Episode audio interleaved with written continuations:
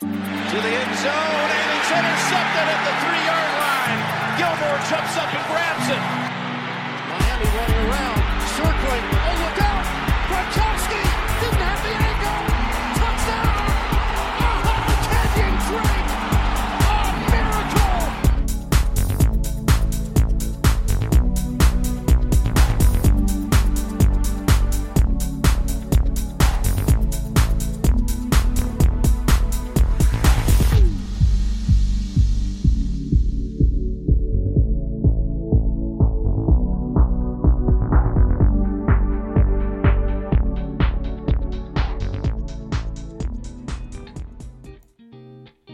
Ehi, Sierra. Regia. Abbiamo una nuova puntata. Dovevamo aprire così prendendo per il culo un po' Russell Wilson, dai, eh? un po' di invidia per tutti quanti, come ha parafrasato poeticamente Greg Rosenthal su, su Around the NFL. Non potevo non riportarvelo. A proposito di Russell Wilson, quando ha visto quel, quel post con Ciara e due nel letto, ha detto, gli, hanno, gli aveva chiesto il conduttore eh, Denenzus, gli aveva chiesto eh, cosa, cosa ne, ne deduci, cosa mh, che, mh, puoi, diciamo, cogliere da questo video che hanno appena scopato. È stata la risposta di Greg Rosenthal, una delle più sincere, una, un'analisi poetica e tecnica perfetta della vicenda Russell Wilson. Esatto, la stessa cosa ho pensato io, la stessa cosa abbiamo pensato tutti. E vabbè, però è giusto così, insomma, contratto, belle mogli, gran tanti soldi, questo è anche il mondo dell'NFL. E il mondo dell'NFL nel quale dovranno ovviamente sbarcare nuovi prospetti giovedì con il draft. Ma noi partiamo proprio da Russell Wilson, con il quale abbiamo aperto un Russell Wilson che eh, aveva la deadline fissata per il 15 aprile, che si avvicinava, si avvicinava, si avvicinava. L'abbiamo detto tante volte, una pratica strana. È raro vedere una cosa del genere, come altrettanto raro vedere un quarterback del suo calibro non ancora rinnovato e prossimo all'anno di contratto. Quindi è strana sia la deadline ehm, così forte, perché poi Russell Wilson è riuscito a imporre una deadline, cosa che non tutti i giocatori sono in grado di fare. Eh, ma alcuni dicono una deadline. Infatti, anche eh, i reporter che hanno raccontato varie vicende contrattuali e di trattativa. Lo stesso Ian Rapoport ha detto: È raro che quando sì, noi reporter diciamo c'è una data, ma la data è molto simbolica. Invece, con Russell Wilson è stata presa sul serio. Eh, detta sul serio da parte del suo entourage, presa sul serio dai Seahawks. A quel punto c'era Jack Terrio che parlava a destra e a manca eh, dicendo che insomma non si sarebbe stupito se Russell Wilson, eh, qualora Russell Wilson eh, fosse, in, fosse stato in procinto di eh, uscire, quindi con il prossimo anno giocato con la maglia di un'altra franchigia. Eh, la deadline, come detto, si è avvicinata, si è avvicinata e poi è arrivata eh, la deadline di lunedì 15.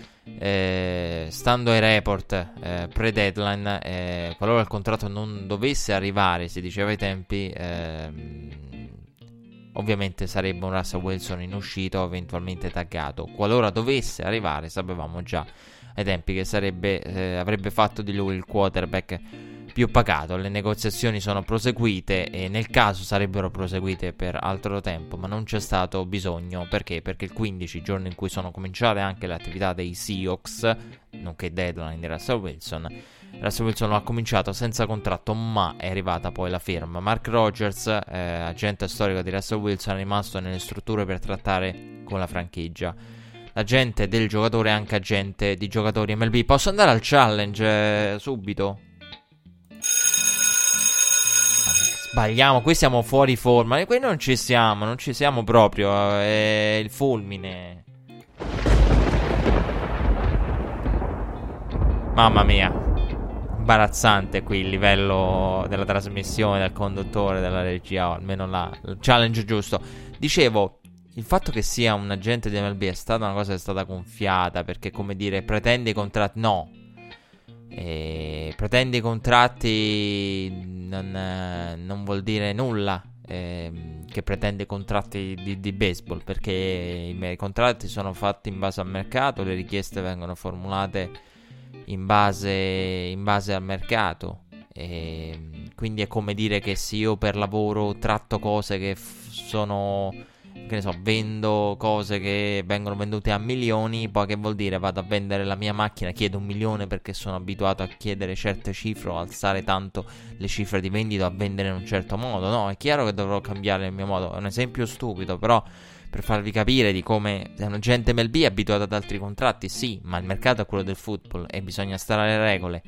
Quindi eh, non è che giochi a un altro gioco, eh, cambia proprio il regolamento del gioco quando si entra nel, nel mondo del football rispetto a, al baseball, come cambia viceversa quando si entra nel, dal, nel baseball dal mondo del football. Che poi, come dice agente MLB, aveva senso diciamo il fatto che comunque Mark Rogers è un agente MLB eh, però nel fatto del chiede a cifre garantite, sì, può avere una determinata impostazione, però è anche vero che le, è il mercato che detta questo, quindi non è che se uno fa una determinata cosa lo porti in un altro ambito, fa la stessa, o mh, mm, sarebbe stupido pensarlo, quindi... Eh, tra l'altro, ecco che eh, dicevo, eh, Mark Rogers, eh, agente storico di Russell Wilson, è eh, l'agente di Russell Wilson quando Russell Wilson venne draftato dai Colorado Rockies. Russell Wilson, che è l'unico cliente proveniente dal mondo del football di eh, Mark Rogers. Ai tempi hanno parlato diversi giocatori NFL, perché era un po' la cosa, la, la discussione del momento, con Akib Talib che aveva detto di non essere sorpreso in alcun modo da quanto accaduto in casa Seahawks eh, Akib Talib che eh, poi ha parlato anche del review in quell'occasione di come insomma dovranno abituarsi in difesa eh, agli attacchi che cercheranno di ottenere una flag via challenge in situazioni di svantaggio. Questo è quello che preoccupa Akib Talib è più preoccupato dal lato eh, non tanto da eh, Robbie Coleman che abbatte l'avversario ma è più preoccupato da eh, ehm, incompleti con ricevitori avversari magari sfiorati e challenge che piovono, che è quello che insomma ha un senso logico il discorso di Cape Talib. Comunque Russell Wilson 100.3 di passer rating, secondo di sempre nella storia, ha rinnovato a quota 140 milioni, 4 anni di contratto, di cui 107 garantiti e di cui 65 bonus alla firma. Il quarterback dei Seahawks diventa il più pagato per ora nella storia dell'NFL. Eh, I Seahawks hanno fatto eh, un'offerta precisamente a 40 minuti dalla mezzanotte. Vi avevamo detto che, insomma, vi ho raccontato poco fa che la gente era nelle strutture per discutere con la squadra da giorni e la volontà di rinnovarlo comunque era chiara eh, durante tutto il processo di avvicinamento alla deadline. C'era da capire che cosa? C'era da capire la cifra garantita e il valore del bonus alla firma. Il cambiamento dell'ultimo minuto che ha sbloccato tutto è stato proprio l'ammontare del bonus. Perché eh, Russell Wilson, ehm, il contratto di Russell Wilson re, praticamente entrerà praticamente in vigore sostanzialmente dal prossimo anno. Quindi lui termina questo e poi... Eh, quindi ancora diciamo un anno dal valore basso e intanto c'era questo, eh, questa vagonata di 65 milioni eh, di bonus alla firma, che è stato quello che ha fatto sbloccare il tutto, perché ehm, che non fossimo nell'ambito del totalmente garantito già si sapeva, quindi a quel punto hanno fatto leva sul eh, bonus alla firma che è stato quello che, come detto, ha aperto la chiave che ha aperto la trattativa e la, la firma poi. Russell Wilson che ha anche la clausola eh, no trade, la no trade clause, eh, di cui abbiamo sentito parlare tanto nel mondo del baseball con Bryce Harper rimarrà con Seattle fino al 2023. Si, la, si, tratta, come detto, di un prolungamento di 4 anni che si aggiunge all'anno eh, rimanente. Secondo Mark Rogers, agente di Russell Wilson, la no trade era una condizione necessaria per la trattativa. Ve lo avevamo accennato, se vi ricordate, a proposito, seppur per 10 secondi, di Bryce Harper, ironia della sorte. Eh, parlavamo prima di baseball. Vado al challenge però. Sono assolutamente d'accordo, stra d'accordo, super d'accordo con coloro che dicono che sia una mossa di PR, di pubbliche relazioni, la no trade eh, perché la no trade, voi dite, ma dopo un contratto del genere, Russell Wilson, per quello che significa, cioè nel senso, se lo volevano dar via, lo davano via adesso. Se volevano cambiarlo e non rinnovarlo, non lo rinnovavano. Se volevano taggarlo e sfruttarlo fino alla fine e poi lasciarlo andare, lo... qualunque cosa, qualunque, co- qualunque scenario dei tanti eh, possibili per i Seahawks l'avrebbero applicato adesso, attuato adesso, cominciato ad attuare adesso. E il fatto che eh, non l'abbiano fatto fa pensare Russell Wilson avrebbe continuato comunque la carriera a Seattle. Quindi la no trade non è che scappano da un contratto che poi gli pesa troppo, perché il contratto di Russell Wilson pesa, però poi si alleggerisce come tutti i contratti. E alla fine può diventare conveniente. Poi, vabbè, c'è l'età del giocatore che magari non lo rende, eh, che rende il tutto un po' un'incognita. Però, beh, insomma, poi ci arriviamo a un discorso con, alla mia riflessione sulla Wilson. Non è di quello che voglio parlare adesso. E quello che volevo dirvi è eh, la eh, no trade non ha senso, cioè non c'è il rischio che se ne vogliono liberare, non c'è il rischio, non c'è la promessa, non c'è bisogno di questa promessa da parte del giocatore di rimanere. Insomma, la no trade perché sta lì? Sta lì perché sostanzialmente, e questa secondo me è la verità dei fatti, la no trade sta lì per questioni di pubbliche relazioni e perché sono arrivate una quantità di voci e perché Russell Wilson, l'abbiamo detto, al eh, Tonight Show di Jimmy Fallon quando rispose alla domanda su una possibile trade non ha mai smentito a sufficienza. Quindi serviva un qualcosa cioè della serie eh, firma il contratto e, e, mettiamoci anche questo che pone e rimedia a magari delle uscite o delle prese di posizione da parte dell'una e dell'altra parte eh, scusate il gioco di parole, che non sono arrivate, non sono arrivate nelle proporzioni in cui, diciamo, eh, con cui ci si aspettava arrivassero. Quindi smentite secche, no, io non voglio andare da nessun'altra parte, eh, una Seattle ehm, convinta nel volerlo tenere perché i report insomma erano un po' ambigui su Seattle, poi la volontà è stata chiara, però ecco, c'era da sistemare un po' di cose, soprattutto dal punto di vista del giocatore verso la franchigia, cioè ti danno tutti questi soldi dopo quello che hai, dopo qualche intervista insolita per te in cui hai lasciato fin troppo la porta aperta ad altro, metti a tacere tutto questo, nero su bianco. Quindi ecco perché l'hanno trade. Il valore medio del contratto, comunque, eh, per chi volesse saperlo, è di 35 milioni, come detto, il più alto di sempre. Russell Wilson, che su Twitter ha augurato a Bobby Wagner di essere il prossimo. Cosa ne sarà di Frank Clark? Ne sarà che Frank Clark è, diventerà molto probabilmente un giocatore di un'altra squadra, visto che ci sono insistenti voci di trade, ci sono i Bills, ci sono soprattutto i Jets. Le voci di ieri parlano dei Jets, ma insomma dovremmo vedere Jets che ovviamente in quel caso scambierebbero, se si tratterebbe di uno scambio nel caso di scelte con Seattle, perché non è che gli mollano. La terza eh, per Frank Clark, eh, che eh, nato il dibattito lui o, o, Lawrence, io preferisco onestamente tutta la vita di Marcus Lawrence e se fossi Seattle il ragionamento sul sacrificare Frank Clark lo farei ehm, perché eh, sono purtroppo quei processi naturali, non perché mm, uno voglia perdere eh, Frank Clark, ma perché si tratta di processi naturali. Eh, il gioco della torre nel Cup eh, è una, un gioco che si gioca spesso. E Russell Wilson che poi vabbè, ha postato su Instagram dove era, eh, sì, Instagram mi pare, il video con cui era a letto con la moglie, pronto a mettersi a dormire o festeggiare, come ho detto io, o avevano già festeggiato, come crede che Greg Rosenthal eh, in attesa della consegna della vagonata di dollari. Eh, Tyler Lockett e DJ Fluke hanno fatto la parodia del video di Russell Wilson. È da vedere perché c'è Tyler Lockett che, che parla poi dalla diciamo, coperta finta esce DJ Fluke che interpreta Ciara, la moglie di Russell Wilson. Eh, occhio a pronunciarla perché eh, Russell Wilson in diverse interviste a chi l'ha pronunciato male il nome della moglie lo ha corretto. Dice no, si pronuncia così.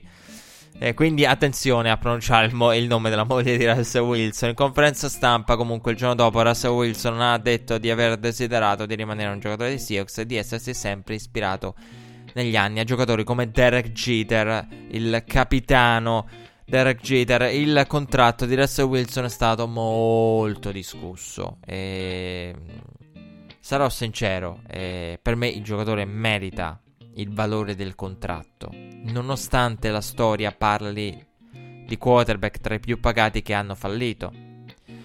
Eh, il discorso è un discorso che non condivido, che eh, ne condivido una parte, però eh, qui devo spiegarmi bene perché altrimenti vi perdete. Un altro discorso che è nato è: ma Schottenheimer, l'utilizzo come messo al servizio. Io ve l'ho detto quello che penso della partita dei Seahawks contro i Cowboys di quel game plan offensivo. Di Russell Wilson che i Cowboys dovevano tenere Russell Wilson fuori dal gioco. In realtà fuori dal gioco lo ha tenuto Russell Wilson il suo stesso offensive coordinator, Brian Schottenheimer. Però, quello che voglio dire, il discorso è, ma Seattle lancia poco, l'abbiamo detto tante volte, ve l'ho detto, la squadra, una delle squadre più, bila- più bilanciata o più sbilanciata verso la corsa, volendo vederlo in modo estremo con la modernità prima di tutto. E quindi la modernità del passaggio, intendo. E, e quindi c'è il discorso, ma eh, come sfrutti, come me lo sfrutti questo contratto di Russell Wilson? Se poi lo fai lanciare poco, se poi lo, lo, la precedente gestione lo ha visto praticamente, lo ha ammanettato e lo ha praticamente messo in un sistema in cui gli ha legato le mani nel momento in cui doveva essere eh, l'uomo della differenza, l'uomo della svolta, l'uomo del, del, lancio che trovava, ma comunque tu ne hai limitato l'utilizzo. È vero, Russell Wilson lancia poco, Russell Wilson a livello di media yard è comunque in una parte di classifica dell'NFL dove non ci si aspetterebbe di trovarlo per quello che è il nome e il valore, dove ci si aspetta di trovarlo per quello che uno vede in campo con i Seahawks, nella parte bassa. Però eh, il discorso è, non è, attenzione, tu devi, quando paghi tanto un quarterback, non devi sfruttarlo al massimo della serie, facciamolo passare. Perché se no diventi John Di Filippo con Cousins. E, e, poi entri in un labirinto che ti porta, secondo me, solo a eh, sconfitte. Non ti porta a trofei, non ti porta ai playoff. Quel labirinto, cioè devo, no, devo, non, devo... In, valorizzare i contratti non, non, è una cosa che onestamente non condivido.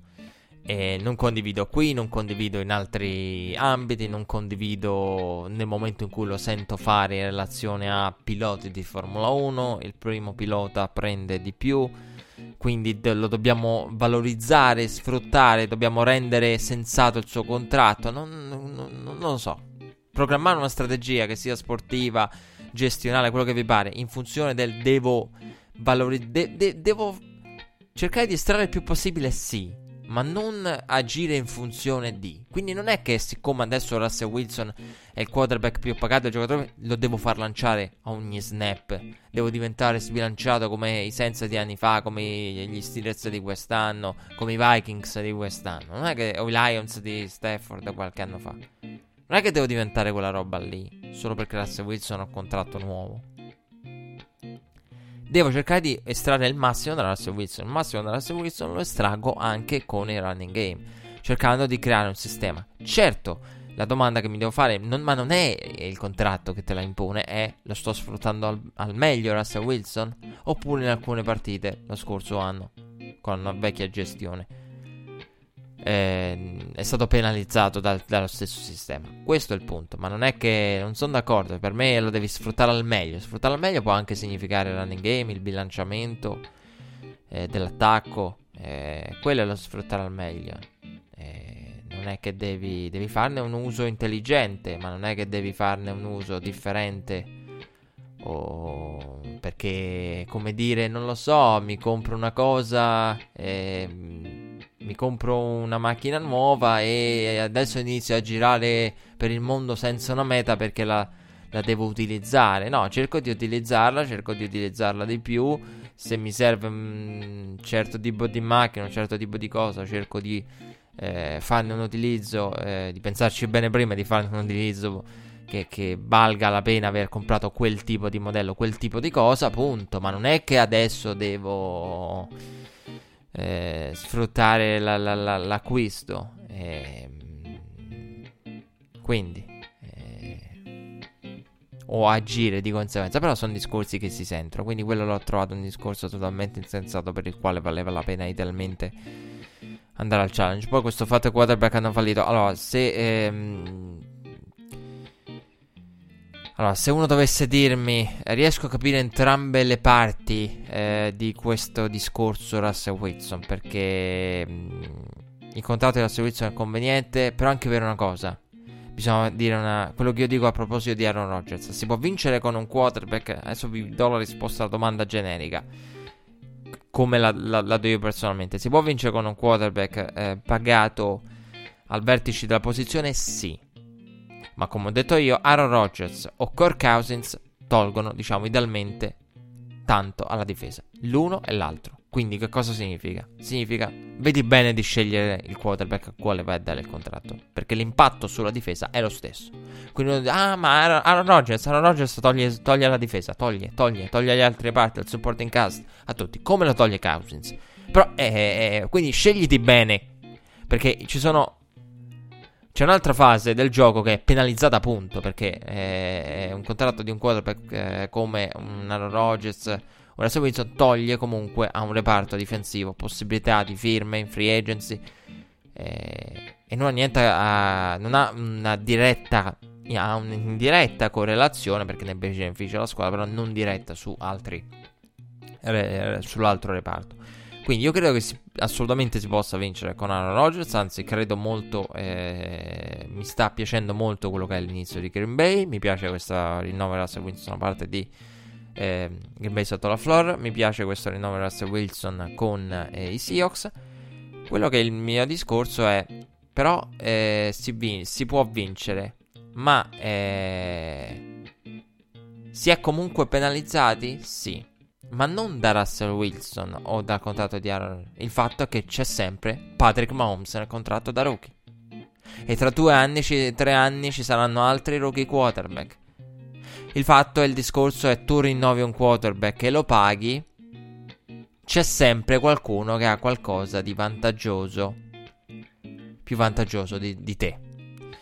Questo è il meccanismo, è un, è un, è un, un rullo in cui tu scorri e c'è sempre qualcosa che arriva di, di conveniente, di, di... quello è il problema dell'NFL, perché uno dice, eh, pensiamo agli ultimi rinnovi, i grandi rinnovi, i rinnovi costosi degli ultimi anni.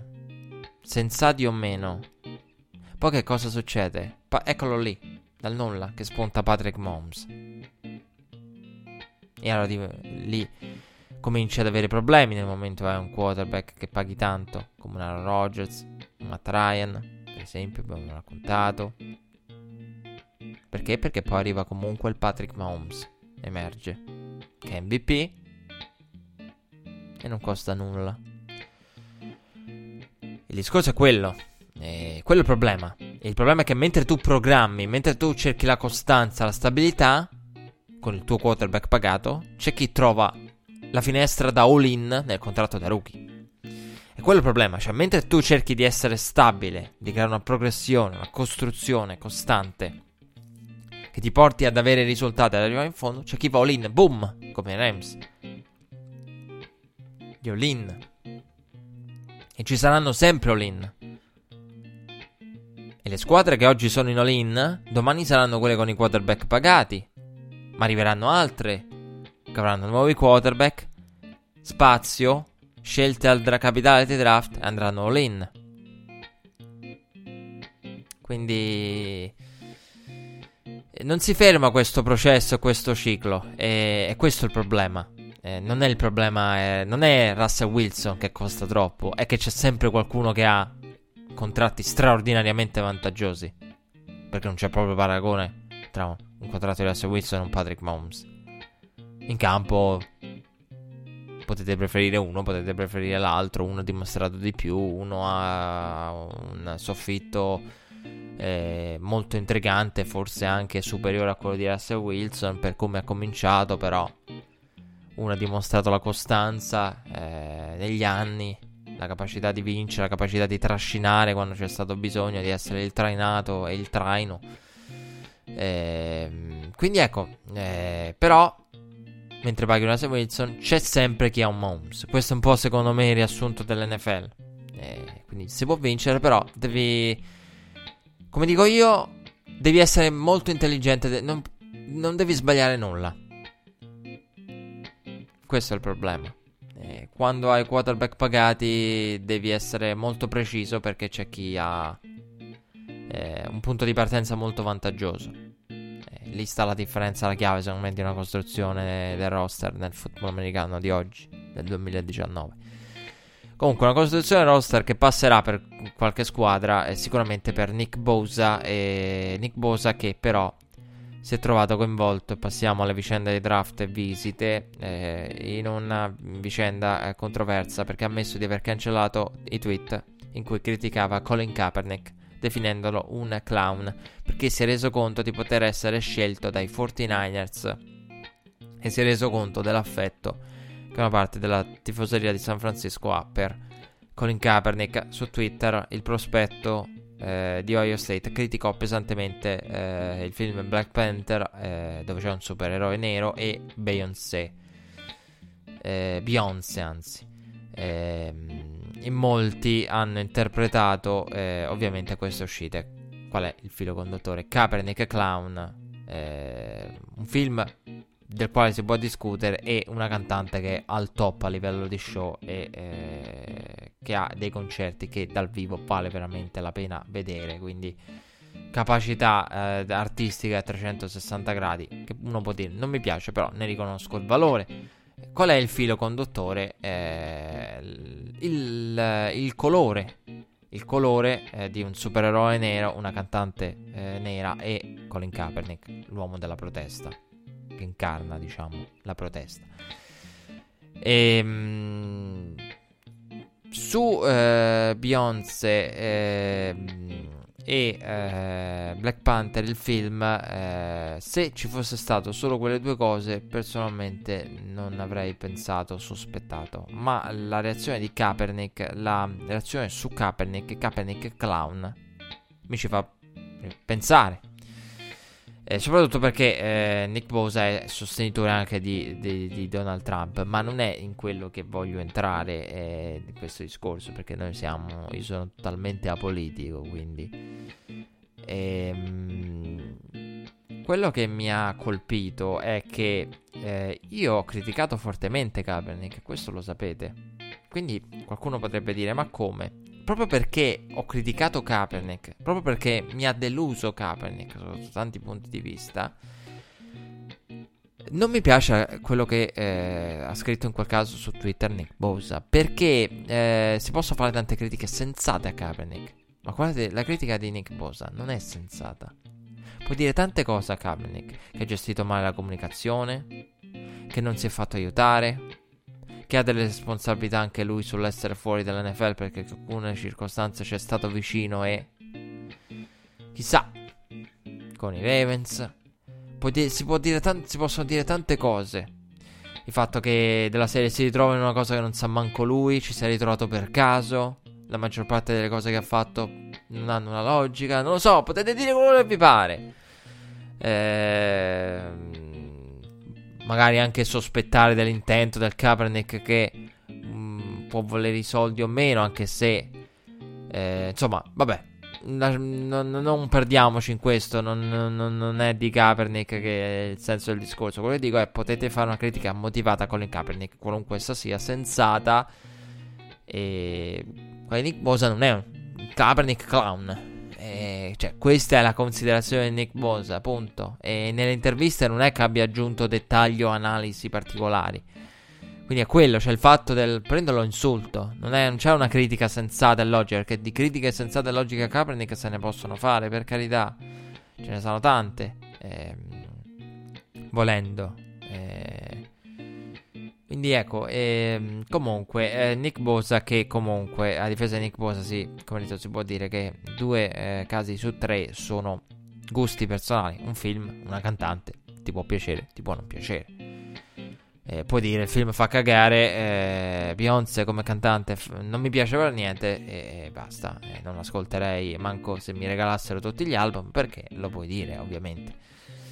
E, ehm, quindi ecco, gusti personali nei quali oggettivamente è impossibile eh, affermare per certo che eh, dietro ci sia un filo conduttore, quello del razzismo. Eh, ho detto di Nick Bosa, supporter di Trump, parlando dei tweet cancellati, Nick Bosa ha ammesso di averli cancellati, visto il processo del draft, visto l'impatto con il mondo 49ers, l'amore di una parte della tifoseria per Cambio, ma non perché ha cambiato idea. Quindi un Nick Bosa che pensa le stesse cose di allora, anzi Nick Bosa non ha mai eh, rinnegato quanto scritto, non ha fatto riferimento ad alcun cambiamento eh, di opinione su Colin Kaepernick.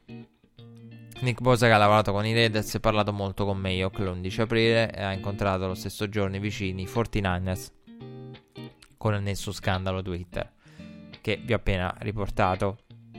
Nick Bosa che ricorda ha lavorato con tutte le squadre le prime sei scelte, fatta eccezione per i Jets con i quali aveva un workout poi rimandato a data eh, da definire. Eh, ciò significa solitamente agli estremi, o che New York è interessata al 100%, oppure che non ne interessa proprio, oppure che ritiene che il giocatore vada via prima. Quindi, o è interessata totalmente, o è totalmente disinteressata, o è totalmente convinta che il problema non, non va nemmeno posto perché se lo deve nemmeno porre eh, la franchigia dei Jets perché, perché va via prima ai 49ers. Comunque, io penso che quel, quanto accaduto attorno a Nick Bosa, che è passato un po' fuori dai riflettori. Infatti, secondo me, molta gente, eh, molti ascoltatori che dedicano tanto tempo alle notizie, magari anche appassionati di draft, perché Red Flag ma non è il um, podcast eh, di draft, anzi, è un podcast che eh, principalmente eh, potendo con la, la, la, la, distribuzione, quello che può fare, eh, si concentra soprattutto su una classe che è quella dei quarterback. Sempre parlato dei quarterback, quest'anno abbiamo parlato meno perché eh, i quarterback eh, c'era di meno da dire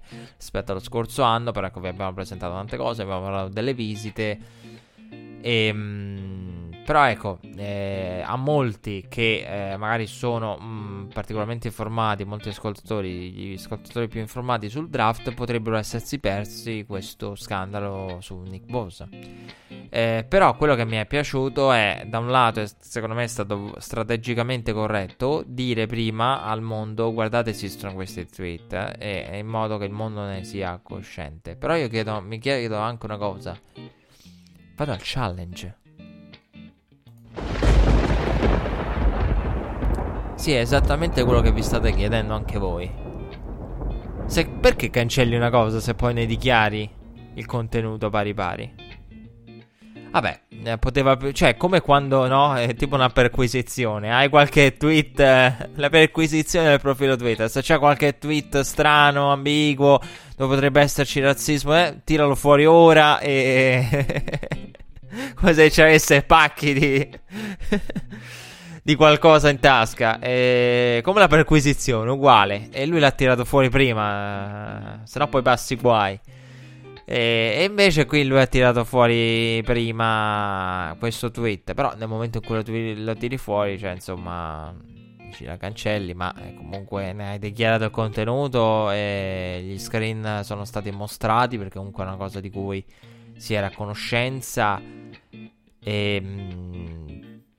Quindi Qualcuno potrebbe chiedersi giustamente, ve lo siete chiesti sicuramente, me lo chiedo mm, anch'io, mm, me lo sono chiesto via challenge, qual è il senso di dichiarare il contenuto preciso di tweet e poi do- dopo averli cancellati, però d'altronde ha fatto bene, mi è piaciuto l'idea del dichiaro prima, prima che escano, dichiaro prima, dichiaro anche il motivo, non rinnego e vado avanti.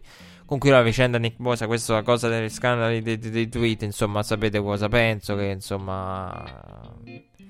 Vi ho parlato l'anno scorso dell'approvazione dello spogliatoio, però se dovessi fare una comparazione molto più grave, tra virgolette grave, della vicenda di Josh Allen. Quella di Josh Allen c'erano, scherzi, c'erano magari degli scherzi, qui c'è un'opinione, un qualcosa che ma molta speculazione c'è di fondo. Però quello di Josh Allen erano cavolate che poi... Mentre Nick Bosa c'è un comunque... Guardate quelle cose di Kaepernick, le penso. E... E non che tutti debbano essere d'accordo con Kaepernick, però ecco, il, diciamo la critica di Nick Bosa è, è un pagliaccio, cioè non, non, non, c'è una particolare critica dettagliata e studiata dietro. Però eh, sono tutte cose che in questo periodo del draft escono e strategicamente mi è piaciuto averle dichiarate prima. Kyler Murray, parliamo di lui. Kyler Murray che ha visitato i Giants l'11 aprile, New York alla 6 alla 17, lo abbiamo detto tante volte, Murray che poi aveva in programma dopo la visita con i Redskins. È curioso che Kyler Murray abbia visitato i Giants ed era ancora più curioso che avrebbe dovuto visitare i Redskins, entrambe le squadre fuori dalla portata e lontane dal poter competere con eh, Oakland in caso di lotta selvaggia per una trade up. I Raiders hanno la 4, la 24, la 27. Sembrano le estrazioni dell'otto. no, in realtà è il primo giro dei Raiders. Mayock che ha precisato in conferenza stampa di avvicinamento al draft che Cara è un franchise quarterback e che è compito del front office valutare i prospetti e capire se c'è qualcuno migliore rispetto a quello che hanno in generale. Dobbiamo capire se c'è qualcuno migliore rispetto a quello che abbiamo, qualunque posizione, ha detto Mayock. Classiche dichiarazioni di draft. Comunque, secondo Rapsheet, questo per rispondere al, alle voci Kyler Murray che incontra altre squadre, perché uno dice sì, Giants, Redskins, perché incontra Giants, perché ha in programma, ma ci arriviamo, sui Redskins. E di mezzo c'è anche Oakland, quindi c'era da, da capire anche con Mayock che ha parlato. Comunque, secondo Ian Rappaport, la maggioranza dei team eh, da degli altri team, questo è quello che ha eh, comunicato Rapshit, da Kyler Murray alla prima ai Cardinals. Quindi, tra l'altro, Mayock che ha fatto tutto il il, una marea di, di, di mock con, con, il, con, lo staff. Staff che ha visto gli scout mandati a casa per il weekend e per il draft in casa Raiders e eh, ai quali non è stato detto di non tornare per il draft. Allora, precisiamo questa cosa. E, ehm, che ho sentito diciamo al volo e poi magari non so se ne riparleremo o meno. Eh, però eh, questa cosa degli scout. Gli scout vengono sempre eh, è una consuetudine dare il riposo allo scout il giorno prima del giorni prima del draft. E, anche noi di Red Flag eh, anch'io di, dittatore di Red Flag general manager di Red Flag. Eh, darò giorni liberi alla regia. E prima del draft, no, a parte che la regia non deve seguire il draft, vabbè, eh, però mh, mm, per dire, eh, il fatto che gli scout rifiatino eh, prima del draft ha senso perché è un processo molto impegnativo. E, mm, è un processo che, che viene affrontato con molto impegno da parte degli scout, è un processo in cui serve la lucidità, quindi c'è l'idea del rifiato, no? esco dall'acqua, prendo fiato perché poi devo riscendere in apnea. Eh, il fatto che non ritornino è normale perché la situazione, cosa, cosa è successo negli anni in NFL? Che nelle draft room eh, la, c'era troppa gente e l'accesso al board era amici di amici, di parenti, di amici, di nipoti, di figli, di madri, di padri. Cioè, insomma, eh, era, veramente era diventata una una situazione talmente imbarazzante e caotica con troppa gente che aveva accesso a informazioni, troppa gente che prendeva parte al... A, diciamo c'è stata un'apertura e, e una successiva richiusura a partire dal 2012 come ha raccontato Daniel Jeremiah. Perché troppa gente non solo la partecipazione al processo vero e proprio di draft di troppi troppa gente troppi scavi ma anche e soprattutto al centro del, del, del, ragionamento c'è l'accesso al board. Quindi troppa gente che sapeva. Troppa gente che sapeva, troppa gente che aveva, eh, aveva la, l'accesso al board che può costare, se nelle mani sbagliate, che cosa? L'essere sputtanati dai media. Perché se ha accesso al board qualcuno di non fidato, le informazioni ecco lì che vanno ai giornalisti. E qui l'accesso al board non ce l'hanno, però tante telefonate ai giornalisti, agli Araba, Porta Schefter le faranno eh, gli scout dei Raiders. Comunque, quello di, di, Gruden e di Mayo che è, una pre- è, una, è un qualcosa che si usa fare.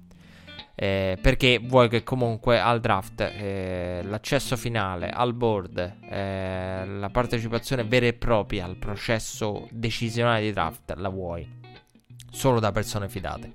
Cioè, grazie per il lavoro che avete fatto. Adesso però tocca a noi. Tocca a noi che ci mettiamo la faccia. Tocca a quelli fidati, quelli che resteranno. Perché il discorso è anche gli scout. Spesso cambiano franchigia, spesso vengono promossi, magari da altre parti. I general manager non sono altro che molti di loro ex scout, eh, oltre che magari ex giocatori. Quindi eh, è una consuetudine che si utilizza e dire ok, grazie del lavoro Che poi, nel caso di Mayok e di Gruden, si tratta di una presa di, di, di, di una prova di forza, di una cancellazione possibile solo da adesso del precedente regime McKenzie. Che poi, se non sbaglio, tra gli scout c'è pure il gemello o il fratello di, di, di Reggie McKenzie. Da quello che mi pare di aver letto qua e là. Quindi, però, che cosa è successo? Quando è arrivato Mayok, scelto da Gruden, cosa è successo? Che Mayok e Gruden sono arrivati con eh, Mayok che poi è arrivato, ha preso il posto di McKenzie in un momento in cui era troppo avanzato il processo di draft. Cioè non puoi eh, licenziare gli scout e eh, troncare tutto a metà. Cioè gli fai finire il lavoro e poi diciamo eh, li cambi. Perché comunque loro hanno mh, mm, avuto mesi di giri, di report, di partite, stanno preparando il proprio report, eh, la propria suddivisione per zone, perché gli scout partono divisi per zone, poi un mese prima del draft, qualche mese prima del draft, iniziano vari incontri in cui ci si confronta per capire i giocatori che ho seguito io di quest'area, di queste squadre, dove si collocano a livello nazionale e lì nasce poi anche per avere, e poi ci si scambia magari i lavori, le opinioni, le cassette per avere un'opinione differente della serie. Vediamo un po' cosa ne pensa un altro di quello che ho visto io. E, ehm, per avere anche una seconda opinione. Quindi ecco, e poi inizia tutto il processo che sappiamo con il periodo di fuoco eh, nelle settimane precedenti al draft e poi diciamo la consuetudine del, del, del board vero e proprio e delle, delle decisioni nelle mani di, dei pochi. E, però ecco, in questo caso c'era un processo avviato e talmente in stato in una percentuale avanzata del, del, processo per cui non potevi mandargli via gli scout perché poi ne avresti pagato le conseguenze a livello report. I report ti servono, ti servono gli scout e presenze. No, una volta fatto il lavoro, grazie mille, adesso scegliamo noi. E non tornate che non abbiamo bisogno di voi. Questo è un po' il discorso. Quindi ecco, per far capire come sia una consuetudine che poche persone vogliano il potere vero e il board in mano e come sia eh, naturale che questa parte del processo di cancellazione del precedente regime avvenga ora perché c'era dietro un qualcosa, una dinamica, un'evoluzione di analisi, di studio dei prospetti che non potevi bloccare e troncare. Eh, questo è spiegato un po' il tutto. Eh, dicevo, eh, secondo Ian Rappaport, la maggioranza dei team eh, a questo punto dà Kyler Murray alla prima assoluta ai Cardinals. Quindi nei mock vari dei team, per chi fa simulazione, per chi pensa in relazione a, cioè tutti eh, alla 1 viene dato il eh, quarterback di Oklahoma agli Arizona Cardinals, i quali però continuano a coprire le carte, ma gli altri al tavolo sembrano non avere dubbi sulle carte in mano ad Arizona. Josh Rosen che nel mentre si è presentato alle attività dei Cardinals evitando qualunque discussione e non è facile questa parte di off season per Josh Rosen e in caso di trade o di permanenza, l'importante per Rosen è, eh, era dribblare ogni domanda e continuare a dribblare le domande fin quando o eh, sceglieranno qualcun altro alla 1 o verrà scambiato lui dopo un'eventuale scelta di Kyler Murray. Anche qui non sappiamo. E poi ci arriviamo nelle previsioni pre-drafter che ci lanceremo anche in un riassunto finale, piccole previsioni. Comunque, l'importante era evitare il dramma attorno al suo futuro. Daniel Jeremiah, che ha twittato inizio settimana scorsa che la sua sicurezza riguardo Keller Murray alla 1 non era più quella di una volta. L'ex scout ha detto di essere passato dal 90% al 60% di probabilità a causa del lavoro e dell'attenzione di Kyler Murray dedicata a incontri con squadre che sono apparentemente fuori dal discorso, quale Giants e Redskins. Jeremiah, che poi che cosa è successo? Ve l'ho detto, è in programma il workout con i Redskins, poi saltato, Jeremiah poi tornato all'85%, una volta saputo il workout di Kyler Murray con i Redskins era stato annullato. Eh, Daniel Jeremiah che come eh, anch'io eh, e un po' tutti ci ha stupito i Redskins chi ha visto il calendario delle visite Perché Giants pure pure, magari una trade up qualcosa di folle, non so. Arizona che sceglie altro. E qualcuno che prende Haskins, magari, e un Kyler Murray che scende. Perché poi c'è anche questo interrogativo di dove va Kyler Murray se non scelgono 1. Eh, però i Redskins erano veramente fuori portata e quote Giants era di, diciamo di prassi in tal senso. Ehm, però poi è stato annullato, quindi c'era questo discorso. E, ehm, la vera domanda però rimane la stessa. Se vuoi Kyler Murray, essendo il giocatore un quarterback, quindi una scelta non negoziabile, a cosa serve bleffare spudoratamente a questo punto del processo? Per alzare il valore di Rosen. Perché eh, questo è quello che viene da pensare. Cioè, in questo momento Rosen può raggiungere, è in una fase che lo porta ad avere il valore massimo. Per Josh Rosen. Quindi devi, devi, lasciare il dubbio e magari lasciando il dubbio sperare che qualcuno spinga il piede sull'acceleratore per eh, convincerti a usare la 1 per Kyler se, se, ipoteticamente anche eh, dovessi avere qualche dubbio tu squadra, tu Arizona Cardinals, cercano di convincerti, ti facciamo una bella offerta, prendete, prendetevi Kyler Murray, noi ci prendiamo Rosen. Per quello. Però eh, c'è l'interrogativo del, del, se è un bluff, perché bleffano, eh, è una bella domanda. Eh, per Rosen è l'unica. Per il valore di Rosen è l'unica risposta. Che per il resto, se ci pensate, non ha senso. Perché se tu pensi che un, quarter, un quarterback, quarterback alla 1, il quarterback alla 1 è la scelta per eccellenza del, del, dei draft del football americano. Cioè, proprio la scelta che tu dici: Voglio quel quarterback, lo voglio alla 1. Non si negozia, non si tratta. Tanti saluti a tutti. Aggiungo, aggiungo Soprattutto se è una scelta controversa. Cioè, se tu hai già un quarterback e vuoi scegliere un altro alla 1, vuol dire che proprio quella scelta per te è vitale. Per te quella scelta ci sta mettendo tutto in quella scelta. Quindi figuriamoci se, se diciamo sul mercato. Comunque, Steve Kime ha dichiarato in conferenza stampa che vuole tenere privato quello che faranno i Cardinals con la prima assoluta e di conseguenza Josh Rosen. Josh Rosen che poi è stato intervistato da Sports Illustrated TV e ha detto che conosce il football, conosce l'aspetto di business de- di questo sport. L'intervista di Rosen, per quanto mi riguarda, chiude il discorso. Il ragazzo sembra tutto tranne che l'attore è il protagonista di un bluff. Quindi, se non mi chiedesse a due giorni dal draft, una puntata per draft, la previsione, me la faccio adesso.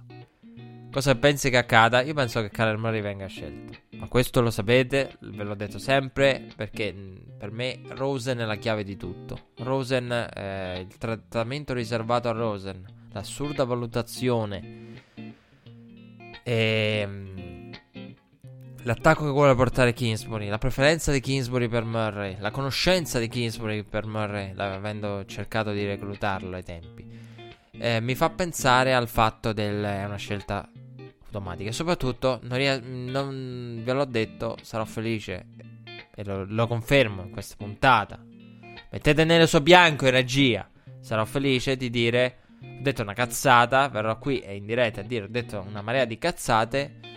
Eh, perché per me Rosen non è un giocatore eh, in una fase di carriera. Per quello che ha fatto all'inizio. Per il tipo di carattere di Rosen. Per quello che è stato l'indirizzo dei Cardinals questa non è il giocatore attorno al quale costruisce un bluff. E il Rosen visto a Sports Illustrated tutto mi sembra, tranne che una persona che sa sotto sotto di essere stata rassicurata e che sa che la 1 non sarà un quarterback. Anzi, mi sembra una persona pronta a dire: Sono pronto ad averlo in squadra, sono pronto a quello che verrà, sono pronto anche alla trade.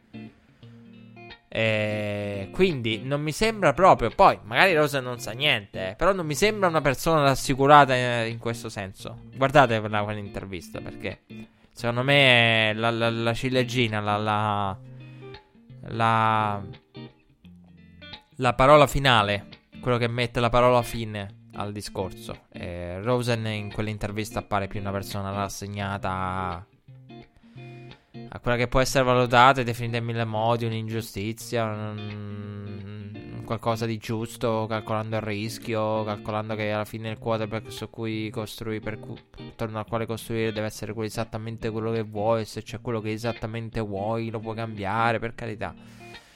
Ehm, però mi sembra tanto una persona eh, rassegnata in questo senso. Dwayne Haskins invece, passiamo a Dwayne Haskins, al prospetto di Ohio State. Dwayne Haskins ha incontrato i Broncos e si è presentato con la maglia di John Elway.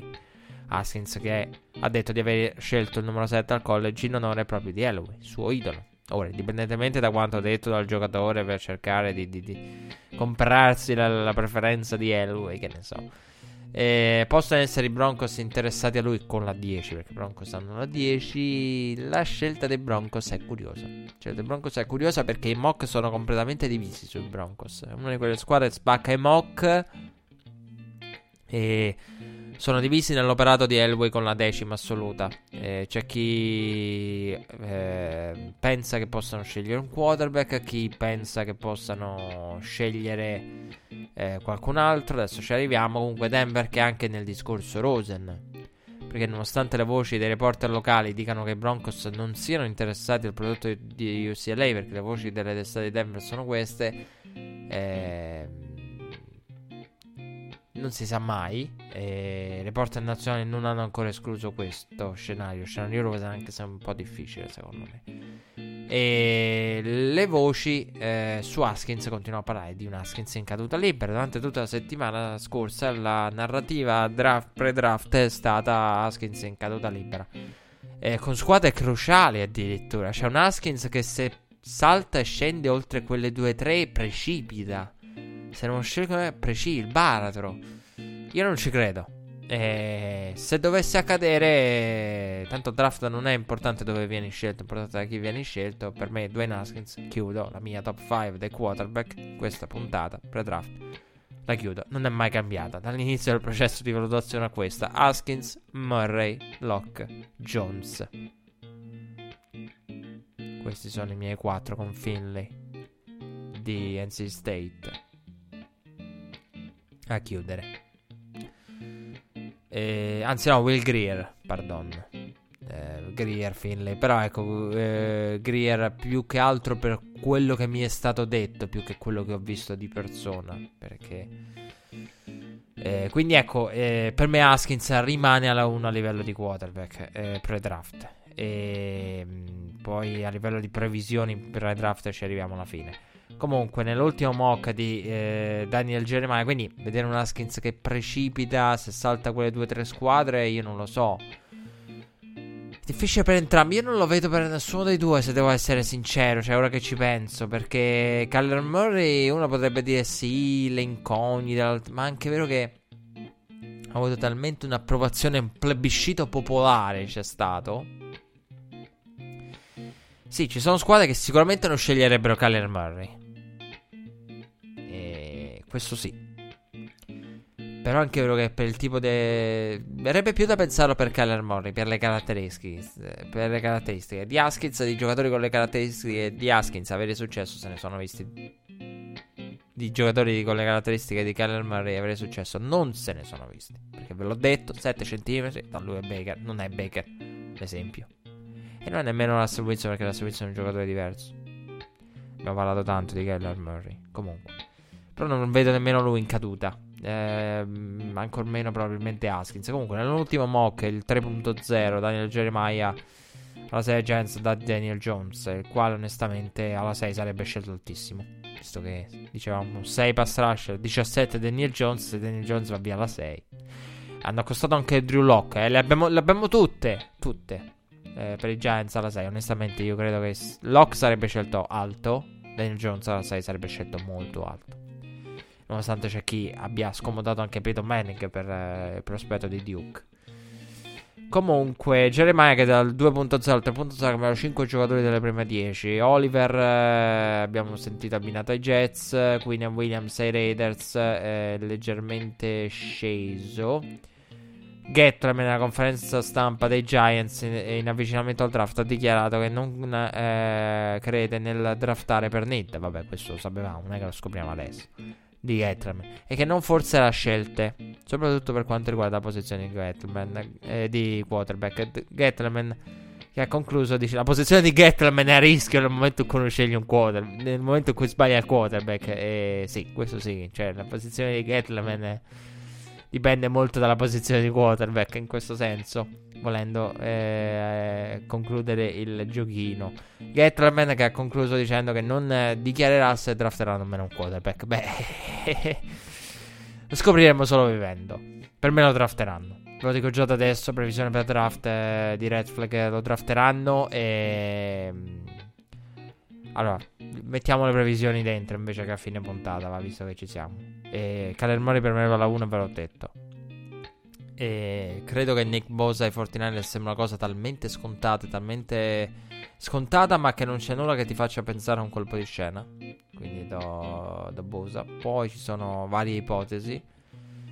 Eh, molti dicono che Arizona, sentivo Arizona se non sceglie Arizona se non sceglie alla 1 Murray probabilmente Quinn Williams, sì, mm, ci potrebbe stare come tipo di voce. Eh, però io vedo, vedo Murray, vedo Bosa. Alla 6 nel mio mock eh, ho Haskins, ma non sarà Haskins secondo me. Cioè l'ha detto benissimo Joe su Fox ieri.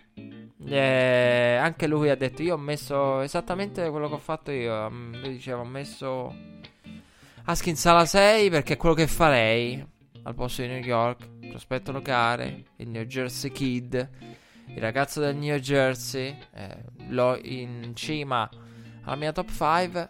Se fossi Giants lo sceglierei. Eh, però non credo che è quello che faranno i Giants. E non, mi la- non, non, credo all'estremo, cioè dopo questo draft usciremo da questo draft sapendo che Eli Manning è presente, passato, futuro, futuro del futuro, futuro del futuro del futuro dei Giants. Quindi con Eli Manning unico e indiscusso quarterback. Non credo che usciremo dal draft in una situazione del genere. Oddio, poi magari alla lunga diventa Josh Rosen quella situazione porta naturalmente magari un Josh Rose. Però ecco, cioè, della serie Eli e basta. Non lo so, non lo so. Eh, però è anche vero che le voci che erano uscite sui elementi che avevano riportato è tutto aperto. Però ecco, le previsioni, le mie previsioni sono. Io nel mio mocco Haskins alla 6, come diceva Klatt, eh, però io non credo che lo sceglieranno alla 6. Cioè, si è sentito talmente tanto su Daniel Jones non credo sceglieranno Haskins. E un quarterback a 6 diverso da Haskins, onestamente non lo so. E...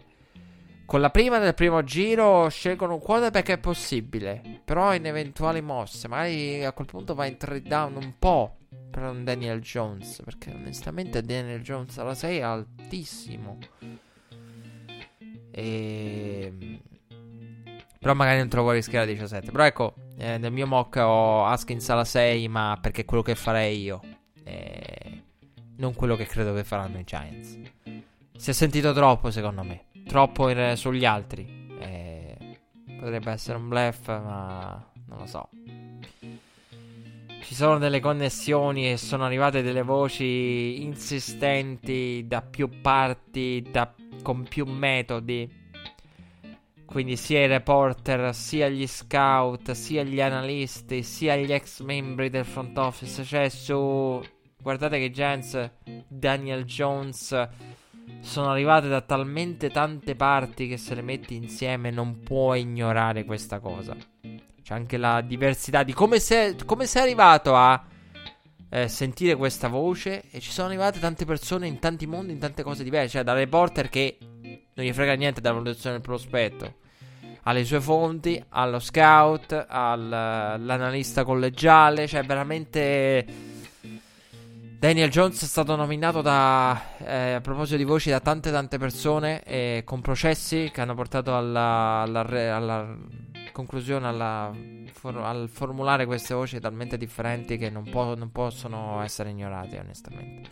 Quindi io Haskins ma credo che drafteranno Haskins. I Giants. E per quella che è la mia valutazione di Haskins, eh, verrebbe da dire è un peccato.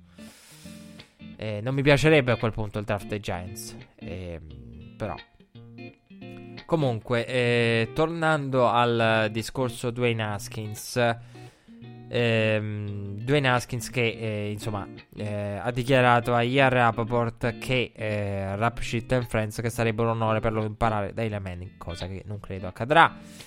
Eh, Rap Shit che ha precisato che una settimana fa nessuno pensava che i Giants eh, scegliessero un quarterback, mentre ora tutte le sue fonti sono convinte. E infatti le voci non solo Daniela, ma parlano di quarterback. Ecco perché io lo scenario di Eli, uomo solo nella quarterback, al comando del... Eh, insostituibile da qui all'eternità ne, nella quarterback room dei Giants non ci credo. Scelta di un quarterback io ci credo, ma non credo a Haskins. Comunque, eh, tutte le fonti ieri sono convinte e sceglieranno un quarterback. Ha usato proprio l'espressione convinte. Eh, che l'erede di Eli arriverà e verrà eh, scelto per la precisione. Ieri ha parlato di sesta assoluta. Eh, cosa che io tengo aperta personalmente. E, e Haskins ai Giants che, che ci credo. Che la percentuale la, di, di Haskins ai Giants la, la mia personalmente è sotto il 50%. Mm, però sì che possono scegliere con un quarterback alla 6, sì. Dopo che gli hanno accostato Locke, Jones e Haskins alla 6. Una delle tre potrebbe essere quella vera. E ipotesi di cui si è parlato, parlato veramente da secoli, per secoli. E Giants che in 53 anni dell'era Super Bowl hanno solamente scelto due volte un quarterback nel primo giro. Phil Sims e... Vuoi dire Dylan Manning? No! Philip Rivers. Poi scambiato per Dylan Manning. Non cambia tanto, però... Siamo pignoli. E, ehm, comunque, secondo le altre voci, parlando invece degli altri giocatori, Quinn Williams è primo molte board, eh, anche se eh, in molti mock è a un certo punto anche precipitato è ritenuto il miglior giocatore eh, indipendentemente dalla posizione da molti membri di front office ed ex membri di front office, secondo i report e non solo, quello che credo anch'io. Eh, indipendentemente dalla posizione, staccato dalla posizione, dal valore delle posizioni, dal valore della passa lascia esterna, quindi dalla com- comparazione tra defensive end e defensive tackle, l'importanza primaria del ruolo quale, sì, Queen Williams è per me indipendente dalla posizione o in relazione alla posizione, se volete, lo preferite in maniera, formulato in maniera diversa questa, questo concetto, il migliore prospetto del, del draft. William Williams che ha visitato i Giants mercoledì 17 completando un giro che ha compreso quasi tutte le squadre di top 10 e top 5 non è facile che arrivi alla serie Giants e non è nemmeno probabile che i Giants vogliono qualcosa di diverso da un quarterback a 6. DK Metcalf ha incontrato solo Bills e Raiders, infatti i reporter hanno raccontato di essere rimasti stupiti quando il giocatore al eh, Pro Day ha confessato loro i giornalisti sono andati lì a chiedere ma senti un po' dopo il Pro Day ma cosa farai chi visiterà ma no solo due visite in programma Bills e Raiders Metcalf dopo tutto il clamore tra Pro Day e soprattutto Combine. E quindi tutti spiazzati da come solo due squadre. Cosa vorrà dire? Tanto interesse o tanta perplessità? Io credo più nell'interesse, eh, perché squadre quando c'è una sovraesposizione da combine eh, ci si fiondano. Comunque AJ Brown, al contrario del compagno di college Metcalf, ha incontrato una marea di squadre, lui invece eh, tra quali anche Colts, Packers, Eagles e Patriots. Tutte squadre ricerca di un wide receiver, le Colts abbiamo detto, da abbinare a TY, Packers per il supporto in caso di Aaron Rodgers, gli Eagles eh, alla ricerca di un wide receiver, anche loro e Patriots alla ricerca eh, di chiunque possa ricevere, perché occhio ai Patriots anche in relazione ai wide receiver, eh, non solo tight end, che è la posizione sicuramente di need primaria dei Patriots visto che c'è Seferian Jenkins che è veramente il tight end in questo momento numero uno nella depth chart, in teoria sì, credo di sì, dei Patriots. Grady Williams non ha preso parte ad alcuna visita con le squadre, circostanza alquanto strana, soprattutto per un giocatore che ha qualche interrogativo. Eh, come Grady Williams, ciò lo rende uno dei giocatori più interessanti da seguire per capire dove andrà a finire e per capire cosa c'è dietro questa scelta. Così come Metcalf. Cioè, se è interessante capire ma perché Metcalf incontra solo due squadre, è ancora più interessante capire perché Greedy Williams ne incontra zero. Montesuet ha visitato i Texans nell'ultima settimana dopo aver trascorso tempo anche con i Raiders. Sul giocatore pendono gli interrogativi medici, problema al cuore, del quale vi abbiamo parlato. Eh, Ed Oliver ha visitato i Bills il 17 aprile, da molti è dato alla 3 e servirebbe una trade up per i Bills per prendere il uh, defensive tackle. Eh, I Titans hanno ospitato diversi ricevitori completando poi con Marquise Hollywood Brown, il cugino, il Little Chest di provenienza Oklahoma. E tra le ultime visite c'è da sottolineare quella di Devin Bush ai Ravens.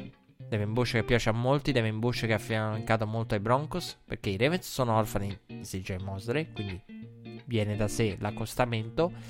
Comunque, l'hamburger di LSU è affascinante anche eh, se abbinato ai Broncos, ai quali manca la presenza in mezzo. Da mettere alle spalle di una passa lascia rinforzata lo scorso anno con Bradley Chubb affiancato a Von Miller. Quindi Von Miller, Bradley Chubb, qualcuno dietro da aggiungere. Potrebbe essere proprio Devin Bush, prospetto che a me piace molto. E mm, le visite più importanti di questa penultima, eh, della penultima settimana sono state eh, Haskins con i Giants, Locke con i Packers, Metcalf con i Ravens, Noah Fent con i Raiders, Devin White con i Raiders. Curiosa quella di Locke ai Panthers, eh? Molto curiosa, soprattutto se abbinate alla miriade di voci eh, che ehm, Ai Packers è, è particolare perché cosa è successo nelle ultime settimane? Sono uscite una marea di voci che parlano di un LaFleur dopo in risposta a Bleacher Report che è convinto in cuor suo, nel profondo, nel, nel, nel, nella parte più remota della testa di LaFleur, pare che ci sia, secondo le voci, il pensiero io sarò il futuro dei Packers. Aaron Rodgers è un qualcosa di... Non dico secondario, ma io por- porterò un sistema che dominerà, farà bene, che ne so, quello che pensa con Aaron, ma io, posso, io sopravviverò. Io ho gli strumenti per sopravvivere anche ad Aaron Rodgers. Quindi eh, l'idea di un lavoro molto sicuro di sé, molto sicuro di poter imporre una cultura, un sistema che sopravviva anche ad Aaron Rodgers. Quindi non, eh, non, stupisce in senso assoluto Locke abbinato ai Packers, soprattutto proprio per quella miriade di voci riguardante un Lafleur confidente che crede in se stesso ed è convinto di poter costruire una squadra, un sistema in grado di sopravvivere al futuro ritiro di Aaron Rodgers. Caleb McGarry, nel consueto appuntamento settimanale, ha parlato di come sia bello per lui incontrare le franchigie e diventare una persona dopo essere stato non solo una cassetta eh, con un nome, eh, un ruolo e un college di provenienza. Callum McGarry è stato anche chiesto come ci si senta eh, ad essere spiati in molte cose, con scout in incognito che ti vanno a prendere all'aeroporto oppure osservano il tuo comportamento. E uno scout recentemente all'NFL Network è stato ospitato e ha raccontato come ai tempi di Duck provò ehm, di Duck Prescott. Duck eh, provò, eh, non mi ricordo quale franchigia, l'aveva ospitato per un workout. E Duck eh, provò a fare canestro con una bottiglietta d'acqua. Questa bottiglietta d'acqua in realtà prese il ferro del canestro e finì fuori dal cestino. E quindi eh, sbagliò il tiro Duck. Che cosa successe? Che Duck, che non era inquadrato dalle telecamere. E, andò a raccogliere la bottiglia. E queste sono quelle cose che quel, quello scout raccontò. Sono quelle cose che eh, scout executive notano. In cui situazioni in cui sei lontano dalle telecamere e, e, lì ti fa capire l'umiltà, la semplicità di un giocatore. Non io sono il eh, quarterback, uno dei quarterback, futuro giocatore NFL, quindi non mi degno nemmeno di raccogliere la bottiglietta dopo che non ho fatto canestro nel cestino.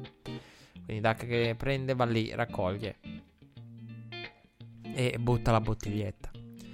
E, mh, ci sono tanti aneddoti riguardo le visite. Il più bello, però, l'hanno, l'ha raccontato Bucky Brooks. Bucky Brooks, che eh, Daniel Germania diceva che il periodo più bello eh, per gli scout è questo perché è la carta di credito del team. Scendi con i giocatori per conoscerli bene, quindi eh, spendi quanto ti pare e paga la squadra. E, mm, però l'aneddoto più bello l'ha raccontato Bucky Brooks. Che ha raccontato che anni fa andò. Io ve l'ho detto l'ultima puntata, ve lo volevo raccontare. Però ho detto me lo tengo perché è una perla di rara bellezza. E Bucky Brooks ha raccontato che andò a prendere un prospetto anni fa. E, mm, quando nel tragitto verso le strutture passò davanti a un nightclub. E questo prospetto chiese del nightclub. E cosa c'era nella, nella, nella, nell'area, se c'erano dei locali, che quello, ah, il nightclub. Il giorno dopo non si presentò al lavoro con la squadra. E eh, loro raccolsero informazioni e scoprirono, indovinate dove, dove aveva passato la, la, sera prima, al nightclub del quale aveva chiesto informazioni. Quindi subito ha cercato di ambientarsi con la città e, e Bucky Brooks ha raccontato che quel giocatore poi non fu scelto. Non lo scelsero, non ha eh, raccontato poi dettagli ulteriori sul, sul, processo di valutazione, ovviamente, però è simpatico. Il giocatore che preso all'aeroporto passa e dice cos'è quel nightclub, subito si informa perché loro erano veramente interessati. Eh, quindi il giocatore che già cerca di ambientarsi, ma E il giorno dopo non si presenta, guarda caso, dove esce fuori, eh, dove aveva passato la, la serata eh, la, la, il giorno prima al nightclub. Che aveva indicato e aveva, del quale si era informato. Eh, prima mi sono lanciato in un lapsus eh, che però ha senso perché ho detto invece di Packers forse ho detto Panthers. Comunque, eh, Marty Orney, GM dei, dei Panthers, ha dichiarato una conferenza stampa di avvicinamento al draft che sceglieranno per valore e valuteranno ogni ipotesi. In risposta alla domanda su un piano di emergenza di cui si è parlato con insistenza mesi fa, un po' meno dopo le rassicurazioni da avere eh, visto l'infortunio e il recupero di eh, Cam Newton Battle Challenge.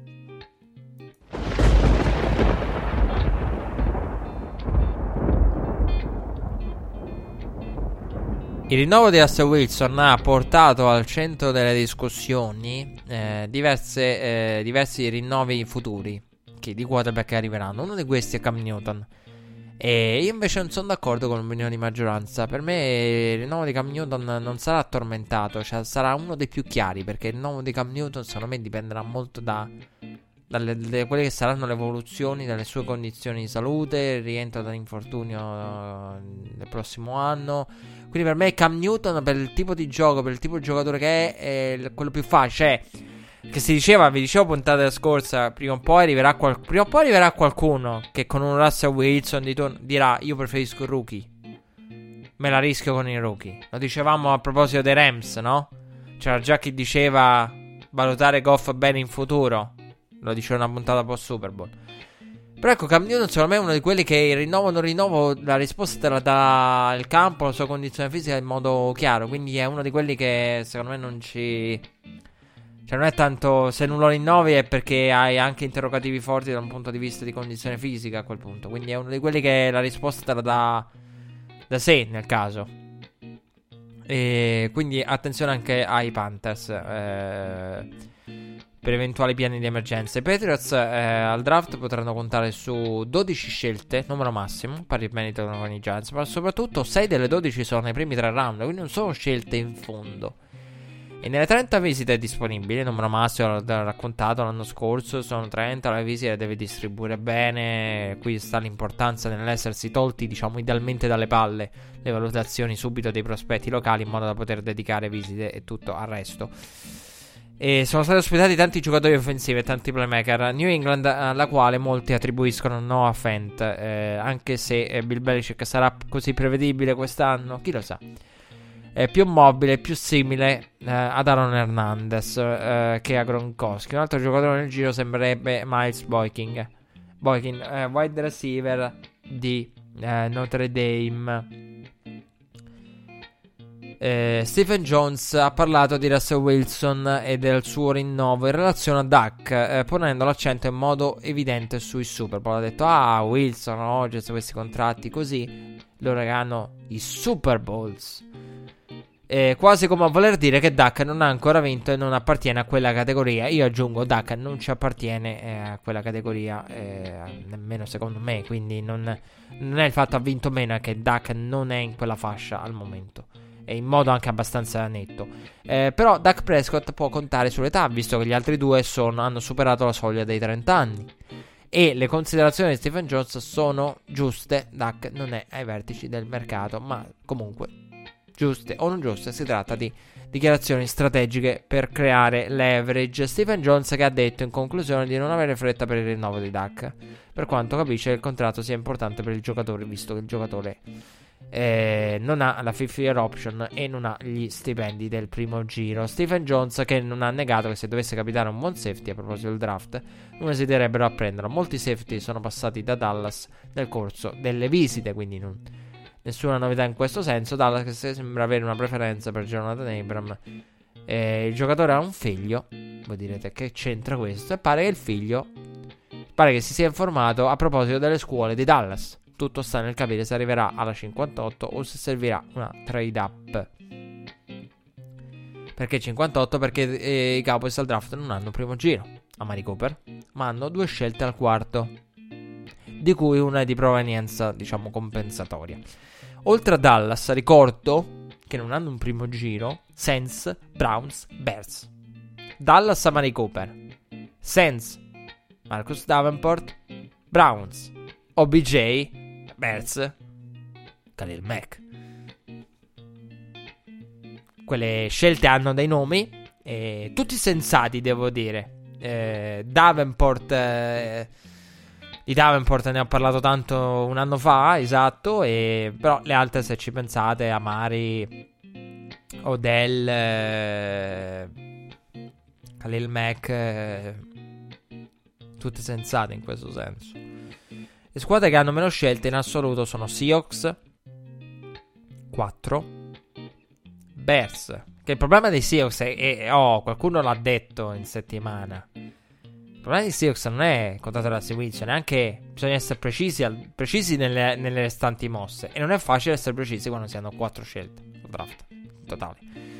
5 Bears, 6 Cowboys, 6 Saints, Jets, 49ers, Titans, tutti a 6 questo gruppo qui di 5 squadre a 6 e come detto Bears e Seahawks a 5 e 4 quelle messe peggio in termini di capitale draft parliamo di OTAs e di chiacchiere sparse per la Lega Brett Favre ha alloggiato la leadership di Aaron Rodgers un parere inaspettato ma che va preso in considerazione visto il conflitto tra i due nonostante ehm, in molti abbiano cercato eh, di eh, sminuire il parere di Favre eh, ritenendolo esageratamente falso. Quindi una, un tessere lodi di Aaron Rodgers in modo falso ehm, è il migliore nel gio- giocatore nel gioco. Ha detto Brett Favre. Quanto scritto è uscito di proporzione. Su queste due cose sono assolutamente d'accordo. Il parere di Brett Favre è inaspettato, anche se c'è stata una riconciliazione, va detto, tra i due recentemente con Aaron Rodgers che aveva detto di aver capito l'atteggiamento di Favre nei suoi confronti. Beh, nel mentre Aaron Rodgers è diventato uno dei veterani e comincia a capire alcune dinamiche a lungo termine dello spogliatoio. Quindi oggi sei il giovane non capisci quando sarai il veterano. Eh, determinate dinamiche le inizierai a capire. Murphy ha parlato e ha detto che eh, è definito completamente falso quanto scritto a Bleacher Report ammettendo che ci sono mezze verità, ma alcune cose sono completamente false. Abbiamo avuto una buona conversazione con lui e Matt LaFleur rimane l'interrogativo come cavolo facesse la, la, il, il, reporter eh, di Bleacher Report. È stato intervistato poi da Peter King, ha spiegato tutto l'articolo e tutto quanto. E ehm, a sapere di quella conversazione tra Murphy e Rogers. Comunque, Murphy ha detto siamo andati ai playoff 8 volte abbiamo vinto un Super Bowl. Non mi pare che le cose siano andate poi così male. Aaron Rodgers ha detto ad NFL Network di essere entusiasta di lavorare con il nuovo coach eh, dei Packers. Intervistato anche da NFL Network dopo ESPN Wisconsin. Ha parlato anche con le tv nazionali e con NFL Network, definendo insomma intelligente e creativo alla floor per chiudere quel discorso. Sean Payton neanche lui aveva un discorso da chiudere, che ha detto che allena nella conferenza stampa eh, pre-draft, ha detto che allena da 13 anni e non ha motivo di cambiare squadra. Ha dichiarato, ha scherzato sul fatto che ogni anno dispari arrivino le voci sul suo possibile futuro. Lontano da New Orleans, il prossimo anno starà buono, poi nel 2021 arriveranno altre voci. Il coach che ha scherzato sull'avere dei tatuaggi con il giglio. Quindi ha detto: Io ho i tatuaggi con il giglio, come faccio? Non possono essere cancellati. Comunque, a parte scherzi, a parte i tatuaggi, eh, non solo a livello di tatuaggio, ma a livello proprio di, di, di esperienza, di, di, amore reciproco, la connessione tra l'allenatore, la squadra e la città è fortissima. Siamo veramente a livelli, a livelli anche superiori, però forse per certi versi, a Bill Belichick e i Patriots dell'area di Boston. È cominciato anche il lavoro dei Rams il 15 aprile con Jared Goff si è presentato con il cappello di Tiger Woods, tornato al successo Tiger nel Masters di Augusta. Eh, Goff ehm, eh, che ha parlato di come eh, si sia messo alle spalle la sconfitta del Super Bowl 53. Todd Gore ha parlato in conferenza stampa e ha detto che tutti si fanno male nel corso di una stagione, non è questo il problema, il problema è riprendersi eh, si sente bene. Eh, Todd Curley lo ha detto. Il problema non è farsi male, ma eh, tornare in campo dopo una stagione faticosa o impattata eh, fortemente da un problema fisico. Abbiamo parlato spesso della ricerca ossessiva di un running back migliore degli altri, uno da scegliere al primo giro. In avvicinamento al draft la situazione dei mock in questo senso non è cambiata con le previsioni che continuano a dare Josh Jacobs in modo unanime agli Eagles. Scelta più che sensata che secondo me è probabile perché anch'io lo darei agli Eagles. E, ehm, e in alcuni casi anche Sanders ai eh, Rams che mi affascina, ma che onestamente non credo. Io non credo che i Rams possano scegliere un running back alla 31. E tenendo conto del rinnovo di Gurley, voglio andare al challenge. Per me sarebbe un praticamente una, una dichiarazione che il contratto di Todd Gurley è un contratto sbagliato nella cifra, nei termini, in tutto. Che se drafti un anime al primo giro con Todd Gurley con quel contratto lì, significa che le due cose non, non si sposano per niente bene. E comunque la vedo molto difficile. Sarebbe una scelta ehm, Sarebbe troppo in termini di soldi e di scelte investite. Per carità, sarebbe funzionale, però. Running back scelto al primo giro dai Rams eh, di nuovo. Eh, con Todd Gurley. Con... Boh, non lo so. Sarebbe un po'. Una, qualcosa di incoerente che riporta al solito discorso. Il contratto di Todd Gurley.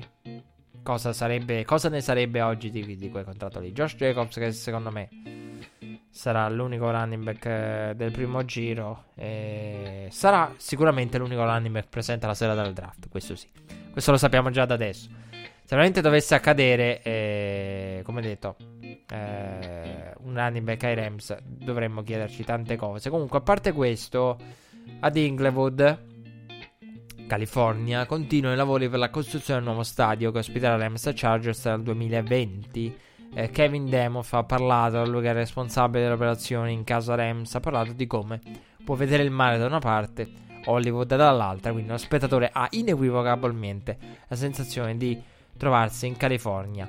Eh, Eli Manning ha parlato anche lui all'inizio attività dei Giants, per la prima volta pubblicamente della trade di Odell, ha detto eh, che ha saputo della trade eh, via ticker in televisione, quindi ha visto la grafica che scorreva sotto e, mm, e, che la squadra ha dei talenti che sono chiamati a fare un passo in avanti. Uno di questi sicuramente è Stanley Shepard, eh, rinnovato a livello contrattuale, tanti soldi eh, per i Giants su di lui e su eh, Golden Tate. Ehm, però eh, bisogna dire anche eh, una cosa a proposito dei, dei, dei Giants che eh, se da una parte possiamo eh, discutere del contratto di, eh, di Tate ehm, quello che io trovo insomma eh, trovo assurdo è discutere il contratto di Stanley Shepard che per me è un contratto eh, buono per i Giants soprattutto perché l'età di Tate e dall'altra parte un, un Stanley Shepard che vuole far crescere quindi ha senso in questo quest'ottica.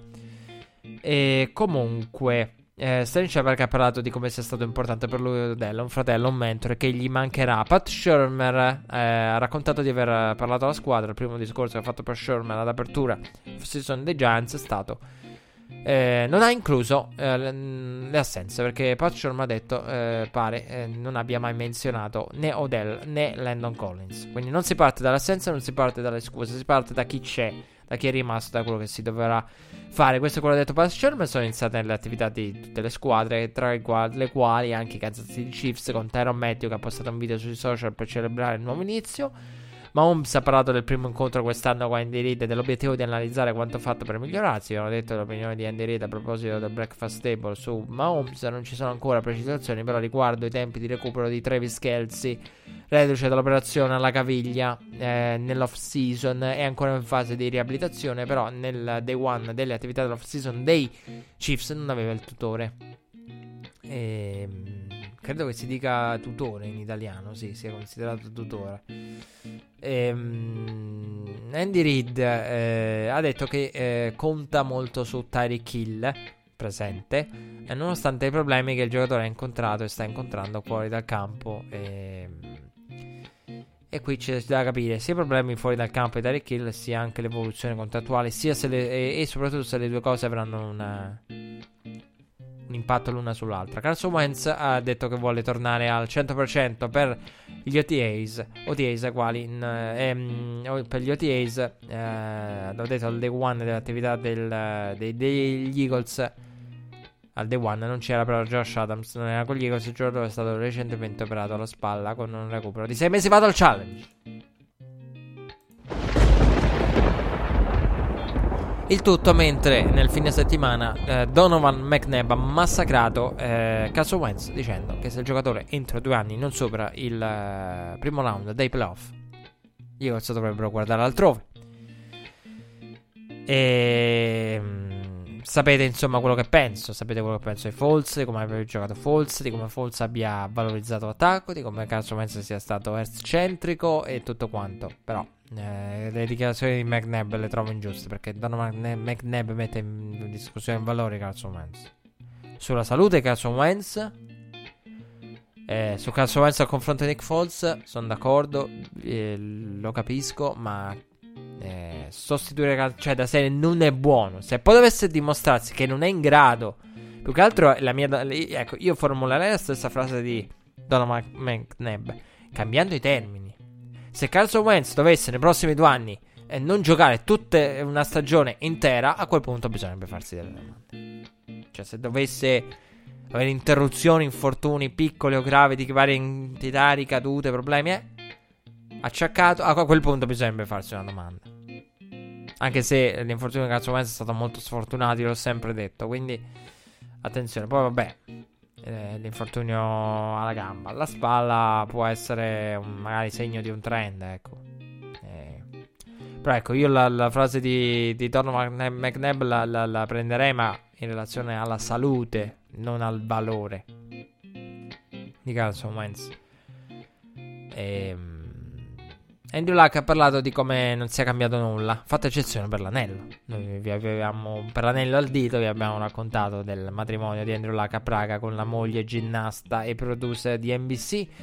Ha parlato anche Eric Ebron, eh, che ha dichiarato che i Colts hanno lasciato tanto sul tavolo. Eh, lui dal tavolo però ha preso anche tanto, visto la conclusa la stagione, 66 ricezioni, 750 yards e 13 eh, touchdown. Alvin Kamara si è allenato sulla stabilità in piedi su una palla mentre prendeva il volo ciò che gli veniva lanciato. Il video ha fatto il giro del web per questo allenamento e per la totale semplicità e naturalezza di Kamara nell'eseguire tutto ciò. David Johnson ha parlato anche lui ha raccontato che il suo obiettivo rimane l'andare in quadrupla cifra per yards e corse e ricevute eh, lo scorso anno David Johnson si è fermato a quota 940 corse. Beh, onestamente servono molti snap per arrivare a un bottino simile. Non sappiamo quanto sia possibile fare quadrupla cifra, soprattutto in termini di ricezione e corsa. In entrambe quadrupla cifra è tosta perché bisogna vedere sia i possibili matchup sia il sistema che andrà ad impiantare Cliff Kingsbury. Soprattutto eh, nel caso specifico, anche quale sarà il quarterback.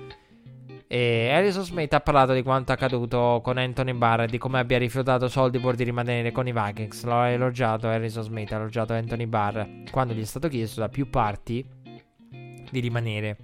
Vi avevamo raccontato la storia con Anthony Barr che si accorda con i Jets, poi firma con i Vikings alla cifra che i Vikings gli avevano offerto. Quindi non è che ne- senza nemmeno chiedere ai Vikings della serie, io sto per firmare con Jet, pareggiate almeno, datemi quanto mi danno loro, io rimango. No, accettato la precedente offerta dei Vikings, eh, ovviamente svantaggiosa rispetto a quella dei Jets. Diciamo Watson ha parlato del nuovo anno che lo attende, Watson che avevamo ignorato e che avevamo de- aveva detto all'inizio off season di voler diventare assieme a DeAndre Hopkins un grande due, che lui e Mounts sarebbero diventati come Brady e Manning del futuro. Se vi ricordate, forse ve l'avevo anche detto, ma mi pare di no. Non riferendosi alla grandezza, quindi non che siamo i Brady e siamo i Manning, perché ancora devono dimostrare, ma la continua rivalità. Quindi il futuro saranno la rivalità del futuro per la AFC. Eh, curiosamente e, e, tristemente anche se siete tifosi dei Texans questa è la prima off season da professionista che diciamo Watson affronta da sano Lamar Jackson, Lamar Jackson eh, ha, ha, detto che sta cercando di rubare consigli e trucchi. I trucchi di Drew Brees tramite il nuovo arrivato Mark Ingram. Anche se tra Brees e Jackson eh, stilisticamente c'è un mondo. Lamar Jackson che ha detto che sta lavorando sulla meccanica vuole essere meno pigro in fase di passaggio. Una meccanica più fluida, questo è quello che vuole, meno alterata. A tal proposito per arrivare al show serve anche quello che per tante volte ho invocato in stagione: sicurezza nel sistema, nei propri mezzi. Garoppolo ha dichiarato che il ginocchio sta meglio, anche McKinnon sta recuperando in casa. Niners, Fitzpatrick ha parlato dei compleanni eh, che ha, ha, avuto tra marzo e aprile, famiglia e amici. Credo abbia sette figli Fitzpatrick, è possibile? E non... Eh, si sente in forma, viste le troppe torte mangiate. Beh, come dare torta a Fitzpatrick nella puntata post Pasqua. Cioè, anche noi qua tra uova di cioccolata e pranzi di Pasqua, Pasquetta, dobbiamo tutti rimetterci in forma. Eh, Fitzpatrick ha detto: Sono in piena forma da off season. E spero di tornare in forma da stagione. Scherzando, insomma, sul fatto che. Però ha guardato il lato positivo, ovvero tanti compleanni adesso, meglio che averli durante la st- nel cuore della stagione. E invece chi non scherza per niente e non si diverte in questa parte di off-season è Tom Coughlin, noto per aver multato i giocatori che arrivano in ritardo. Ha dichiarato che eh, si è detto soddisfatto al Day One dei Jaguars che le presenze siano state molte alle attività volontarie che ritiene fondamentali per eh, la costruzione di una squadra. Non c'era Gino Ramsey, Leonard Fournette. Eh, vi ricordo nel mentre è stato accusato di mancato pagamento di un ticket. È stato beccato a guida senza compatente sospesa. I Jaguars hanno scritto poi un comunicato in cui sostanzialmente dicono di essere a conoscenza alla ricerca di ulteriori informazioni. Eh, non ha gradito l'NFLPA quanto detto da Coughlin, ha risposto il presidente Eric Winston dicendo rilasciando questa nota, la definizione di volontario nel nostro CBA è quella reale e proibisce a chiunque di minacciare i giocatori a partecipare alle attività volontarie. Questo è il motivo per il quale i giocatori negoziano esplicite norme di lavoro e chiare linee guida riguardo dell'attività dell'off-season. Sappiamo per esperienza che non tutti i coach e gli executive vi aderiscono e perseguiamo ogni violazione al fine di proteggere le nostre regole. Eh, vado al challenge. Una delle cose buone del CBA che arriverà è che si parlerà anche di questo e a, metteranno a tacere questa cosa. Quindi o alzeranno stipendi, bonus e qualcosa per tutti quanti per partecipazione, oppure la finiamo una volta per tutte e se li dichiariamo volontari cominciamo veramente a punire chi richiede la presenza. Io per tante volte vi ho raccontato negli anni eh, di OBJ, di un OBJ che non aveva bonus per i workout, quindi perché ci deve andare. E di giocatori che avevano cifre talmente ridicoli per i workout che è meglio veramente starsene a casa. E quindi ecco, l'NFLP non ha gradito quanto ha detto da Coughlin. Ha risposto ieri anche la gente di Jalen Ramsey che ha detto che Jalen Ramsey si trova dove dovrebbe essere a questo punto, vista la volontarietà del, dei workout, ovvero con la propria famiglia. E Gerald Ramsey che ha scritto su Twitter: State tranquilli, i miei compagni sanno. E io conosco bene la definizione di volontario. Eh, Jalen Ramsey, qualcuno parla anche di trade per Jalen Ramsey, qualcuno parla anche di trade, si parla anche dei Jets. Eh, la 3 per Jalen Ramsey è affascinante come possibile eh, ipotesi perché il giocatore ha ancora anni di, di contratto vantaggioso, però affascinante anche l'ipotesi Adams Ramsey eh, come defensive back, eh, sarebbe un bel duo. Comunque, mercoledì 17 è stato rilasciato il calendario alle 8 di sera, orario dell'est. Ci sono gli International Games di Londra, lo sappiamo. Il 6 ottobre, Week 5, Bears Raiders, Tottenham Hotspur Stadium, a luna del pomeriggio, orario dell'est. Il 13 ottobre, Week 6, Panthers Buccaneers, Tottenham Hotspur Stadium, alle 9.30 di mattina, orario dell'est. Il 27 ottobre, Week 8, Bengals Rams, Wembley. Una del pomeriggio, orario dell'est. Il 3 novembre, Week 9, Texans Jaguars, stadio del Tottenham, 9.30 del mattino. E il 19, 18 novembre, Monday Night Football della Week 11, Chiefs Chargers all'Azteca di Città del Messico, 8.15 pomeriggio, orario dell'est. Eh, in mezzo dell'International eh, Games ci sono tre sfide divisionali perché c'è la NFC South con eh, Panthers Buccaneers, la AFC South con Bengals, no, con eh, Texans eh, Jaguars e la AFC West ovviamente con Chiefs Chargers. E la sfida del 6 ottobre tra Bears e Raiders vedrà Khalil Mack contro la sua squadra. Bears che sappiamo esordiranno nel kickoff contro i Packers. Mentre quel 27 ottobre vedrà anche qui eh, l'allievo contro il maestro con Zach Taylor l'allievo contro il maestro, Sean McVay. Eh, del quale parlò al Breakfast Table. Abbiamo detto il Zach Taylor impressionato nonostante tutto il suo percorso. Eh, da, dalla cultura portata perché gli hanno detto: Ma tu che vieni dalla scuola dai Shannon, eh, da che ti ha impressionato? impatato il tuo percorso e le tue scelte. McVay, la capacità di cambiare cultura in casa Ramsey McVay. Il calendario prevederà tante revenge game, la, la schedule vera e propria della stagione 2019 che non guarderemo in questa puntata eh, perché c'è il draft e perché eh, guardare il calendario eh, ha un senso relativo, eh, soprattutto prima del draft, prima che mh, mm, si concludano determinati processi, ma non ha un senso relativo in generale, ma lasciate stare il draft. L'anno scorso mi ricordo parlai tanto 49ers, 49ers, 49ers. 49ers Giants, una bella partita. E poi quando l'ho dovuta recuperare, non vi posso dire quanto mi sono divertito. Tantissimo. E è inutile che ridano in regia. Però, cioè, per dire, quella è una partita cerchiatissima. E. Una partita proprio spettacolare. Monday night tra Giants e 49ers. Di altissimo livello, che non vedevo l'ora di vedere. E in quella settimana lì. E, ehm, comunque, dicevo della, della schedule. Eh, tante revenge game, tanti interessanti, ce ne sono veramente per tutti i gusti. E quello che a me intriga di più è Earl Thomas contro Seattle. Earl Thomas contro Seattle. Earl Thomas. Precisiamo. Contro Seattle. Eh, mi piace per il dito medio. Eh, per come è stato il saluto tra le due squadre. Per quello che ha significato Earl per i Seahawks. Qualche curiosità divertente sul calendario eh, 2019. Sono 500.000 le combinazioni prodotte, 5.000 quelle considerate accettabili, 500 quelle degne di reale considerazione e 13 quelle valutate in sede scelta. Proprio valutate fisicamente, cioè stampate, finalizzate e analizzate per bene. Per celebrare il centenario ogni week ha una partita storica. In questo senso il kickoff ne è già una chiara indicazione. I Buccaneers viaggeranno per 18.000 miglia tra week 4 e week 9. Gli Eagles sono l'unica squadra ad avere tre trasferte di fila. Vado al challenge! Placate gli animi dei tifosi degli Eagles e di tutte quelle squadre che annualmente, tutti i tifosi che annualmente si sentono penalizzati.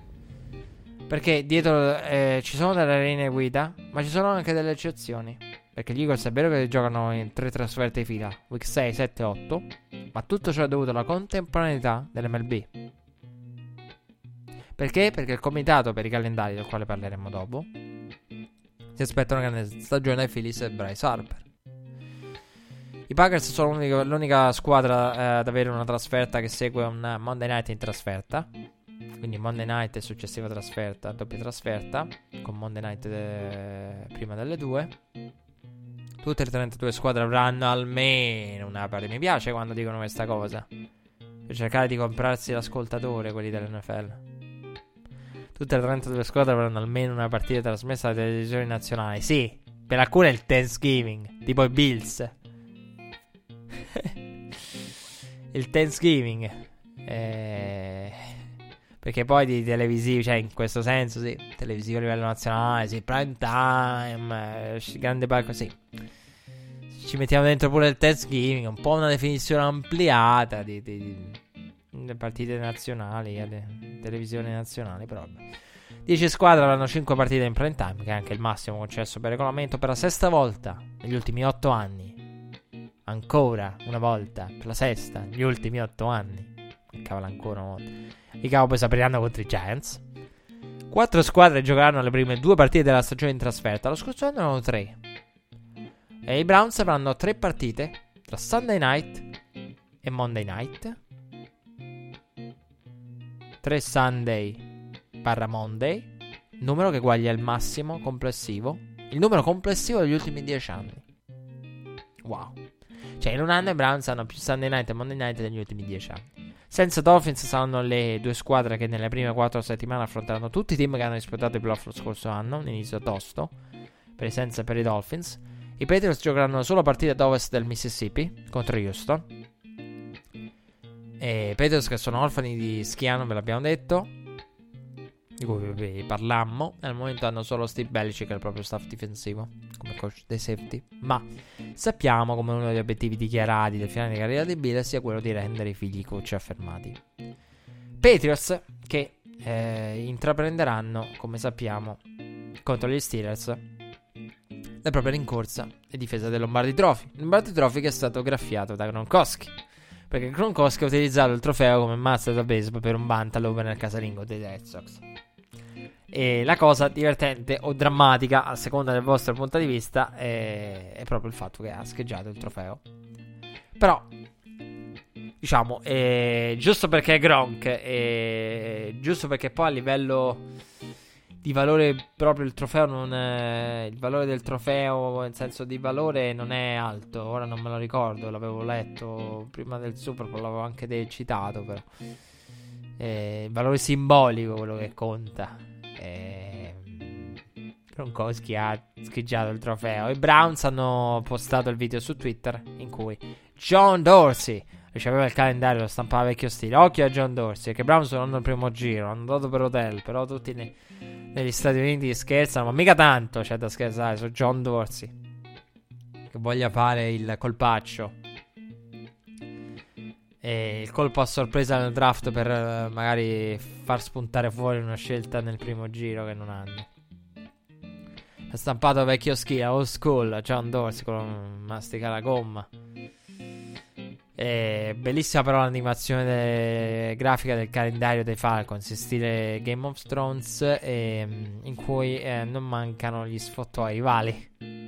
Ci sono, visto che siamo reduci da basso, cioè ci sono proprio gli easter egg dentro il, Cioè voi dovete andare proprio a cercare, più volte lo vedete più notate. Per una ho visto, vabbè, notate.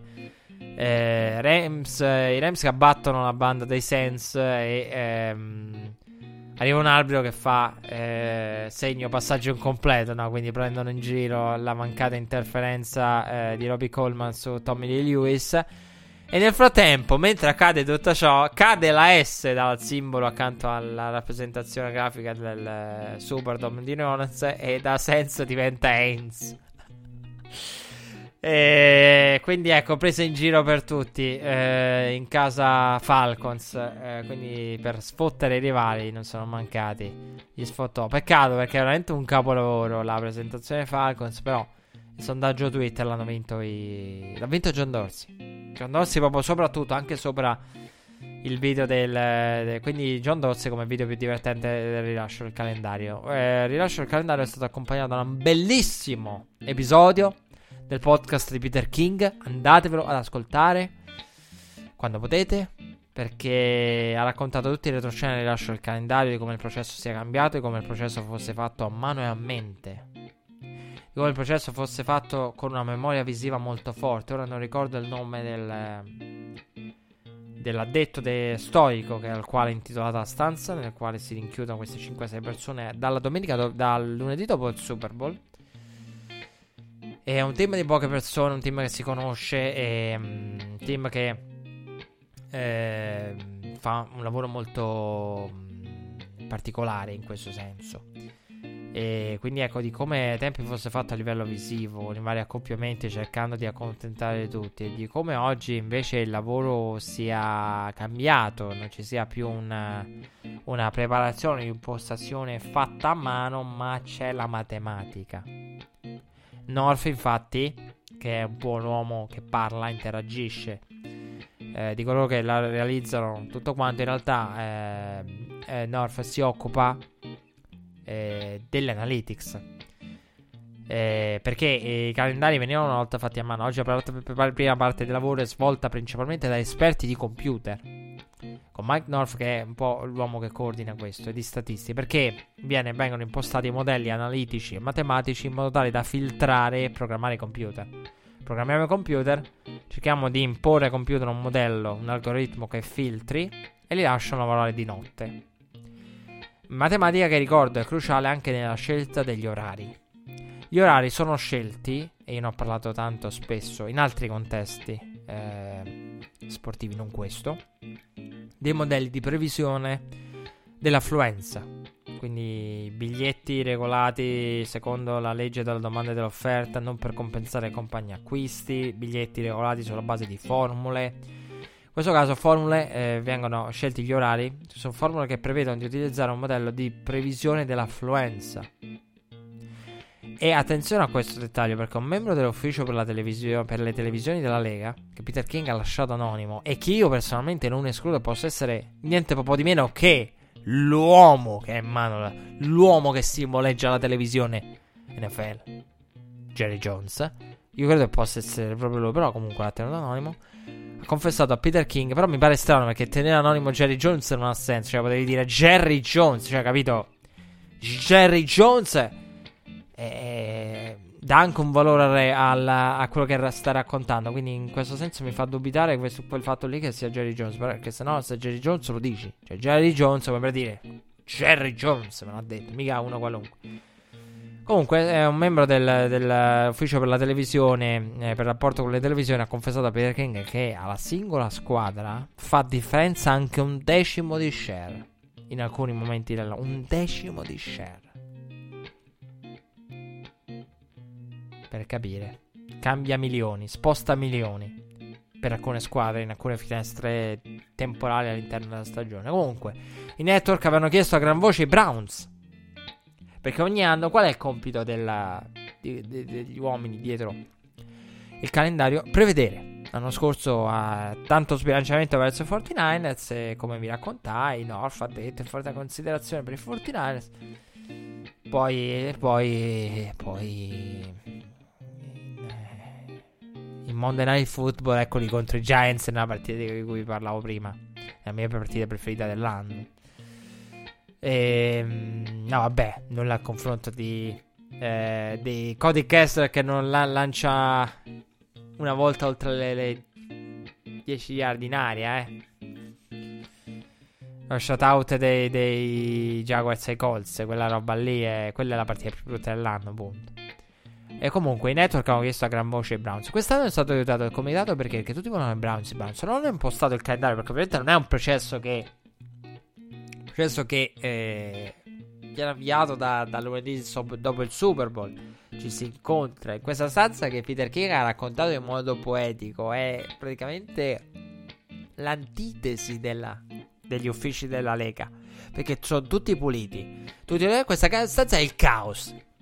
Cioè, quasi no, il laboratorio de, de, de, degli scienziati, no? Come una sorta di laboratorio una stanza in cui si lavora a, a qualcosa di molto pratico, quasi come stanza in cui conta poco la forma, ma conta la sostanza di quello che si fa in quella stanza. Quindi questo contrasto. Ehm, quella stanza utilizzata in un periodo dell'anno affollata, piena, in cui ci si vive quasi per quella finestra che va alla fine del Super Bowl al rilascio del calendario del mercoledì di aprile. E comunque avevano chiesto a gran voce network eh, i Browns e poi sono stati accontentati. Ma il processo è cominciato prima che arrivasse Odell. Quindi in questo senso sono stati fortunati che l'anno scorso stopparono i 49ers. Quest'anno invece con i Browns hanno cominciato il processo calendario con in mente i Browns e poi gli è arrivato Odell. Quindi una fetta importante del lavoro è proprio quello, l'indovinare. In questo senso è stato semplificato dalla trade eh, di Odell. Altre notizie: è scomparso eh, Forrest Gregg. Eh, il 12 aprile all'età di 85 anni è stato uno dei giocatori eh, più famosi della storia di Green Bay sotto Vince Lombardi, uno dei giocatori più amati da Vince Lombardi a trascorso la carriera, non solo eh, a eh, Green Bay, ma eh, per poi concluderla a Dallas e per poi in realtà diventare allenatore. Ha vinto 5 titoli, collezionando 9 Pro Bowl.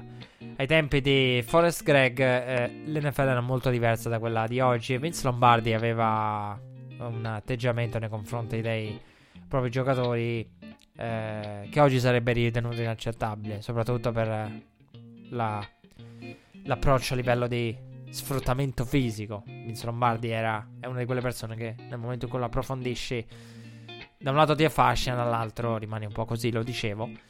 E, um, e quindi sono cambiate tante cose da allora. E, la conoscenza del, dei rischi del football americano. E ai tempi di Forrest Gregg, ai tempi del Vince Lombardi che massacrava i propri giocatori, non si sapeva quello che si sa oggi.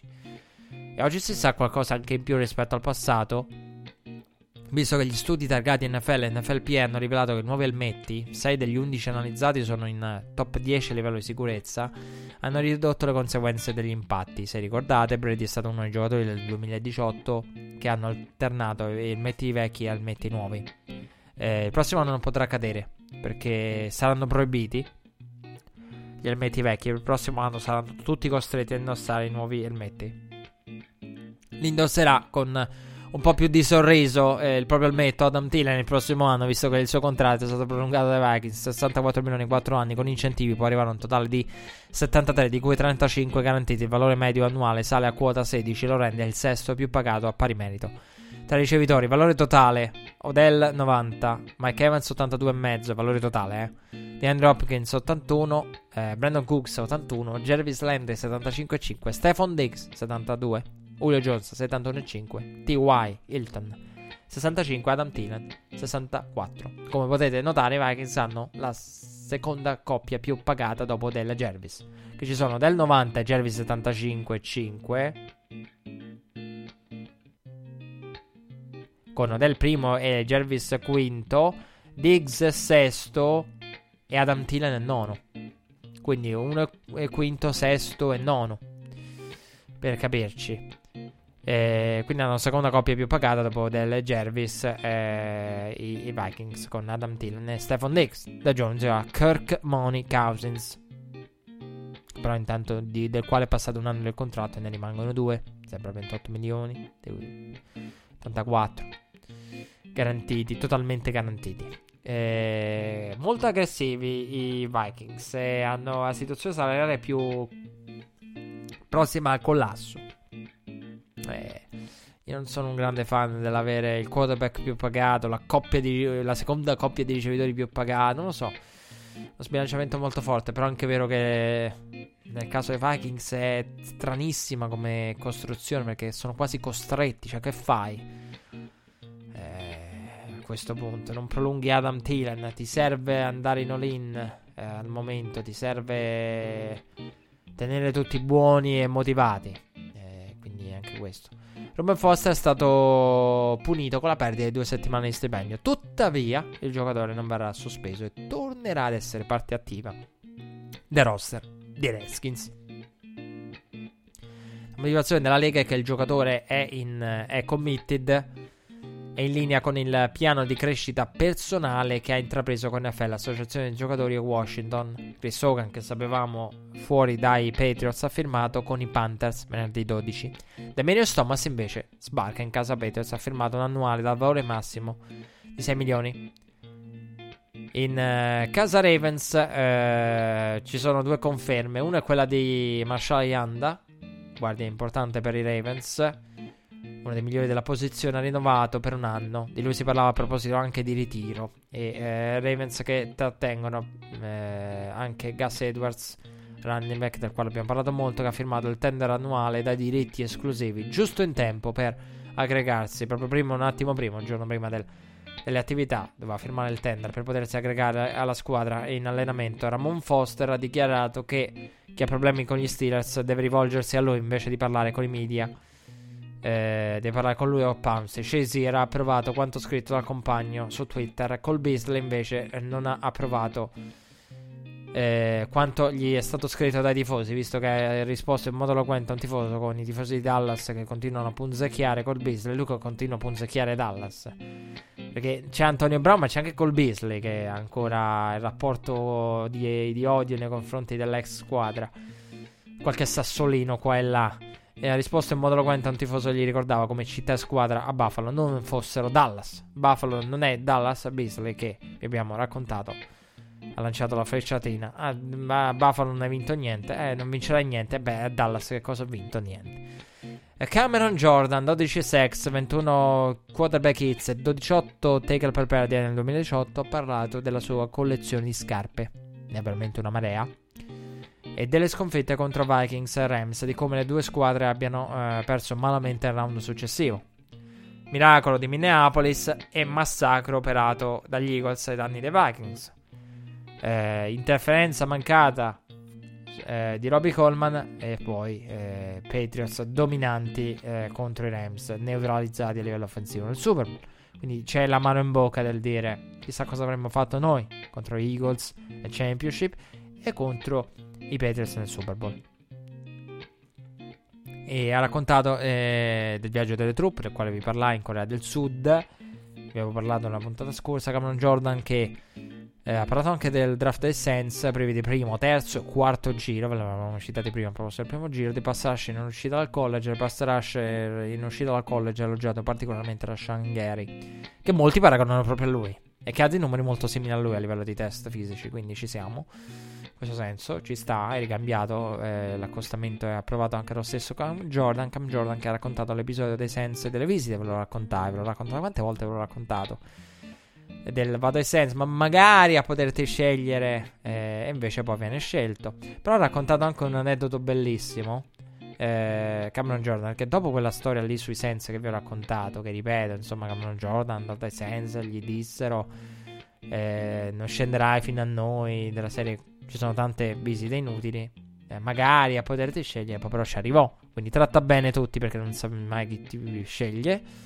Che potrebbe arrivare a, scegliere, a sceglierti contro i dopo tua eventuale discesa in caduta. E ha raccontato però il giorno dopo, era, aveva raggiunto Orleans, è stato chiamato dai Browns. Che gli hanno detto di drafteremo. Come lo drafte, mi drafterete? In realtà i Browns volevano draftare Jordan Cameron, il tight end. Probabilmente dopo aver fatto confusione con la rubrica telefonica con nome e cognome, Cameron Jordan e Jordan Cameron, e la provenienza di entrambi, ironia della sorte, perché entrambi i prospetti sono californiani. Perché eh, Cameron Jordan è di Cal e Jordan Cameron è di USC. Jordan Cameron che poi si è ritirato, insomma, carriera abbastanza deludente. E Aaron Donald ha fatto una donazione a 7 cifre per il Pittsburgh Football Championship Fund. Il fondo ha annunciato che quella di Donald, nativo dell'Aia, è la più grande donazione ricevuta. Il centro verrà nominato il suo nome, quindi verrà eh, nominato eh, il centro proprio in onore di Aaron Donald. Eh, Donald che ha parlato in, ad apertura eh, lavori dei Rams di come valga a livello di legacy, di come fosse importante dare indietro quello che avuto dal football e dalla sua area. Perché, come detto, nativo di Pittsburgh. Benjamin Watson hanno donato soldi personali. L'ho detto Benjamin Watson eh, con il suo libro eh, Under My no, eh, oddio, non mi ricordo come si chiama. Sì, credo Under My Skin.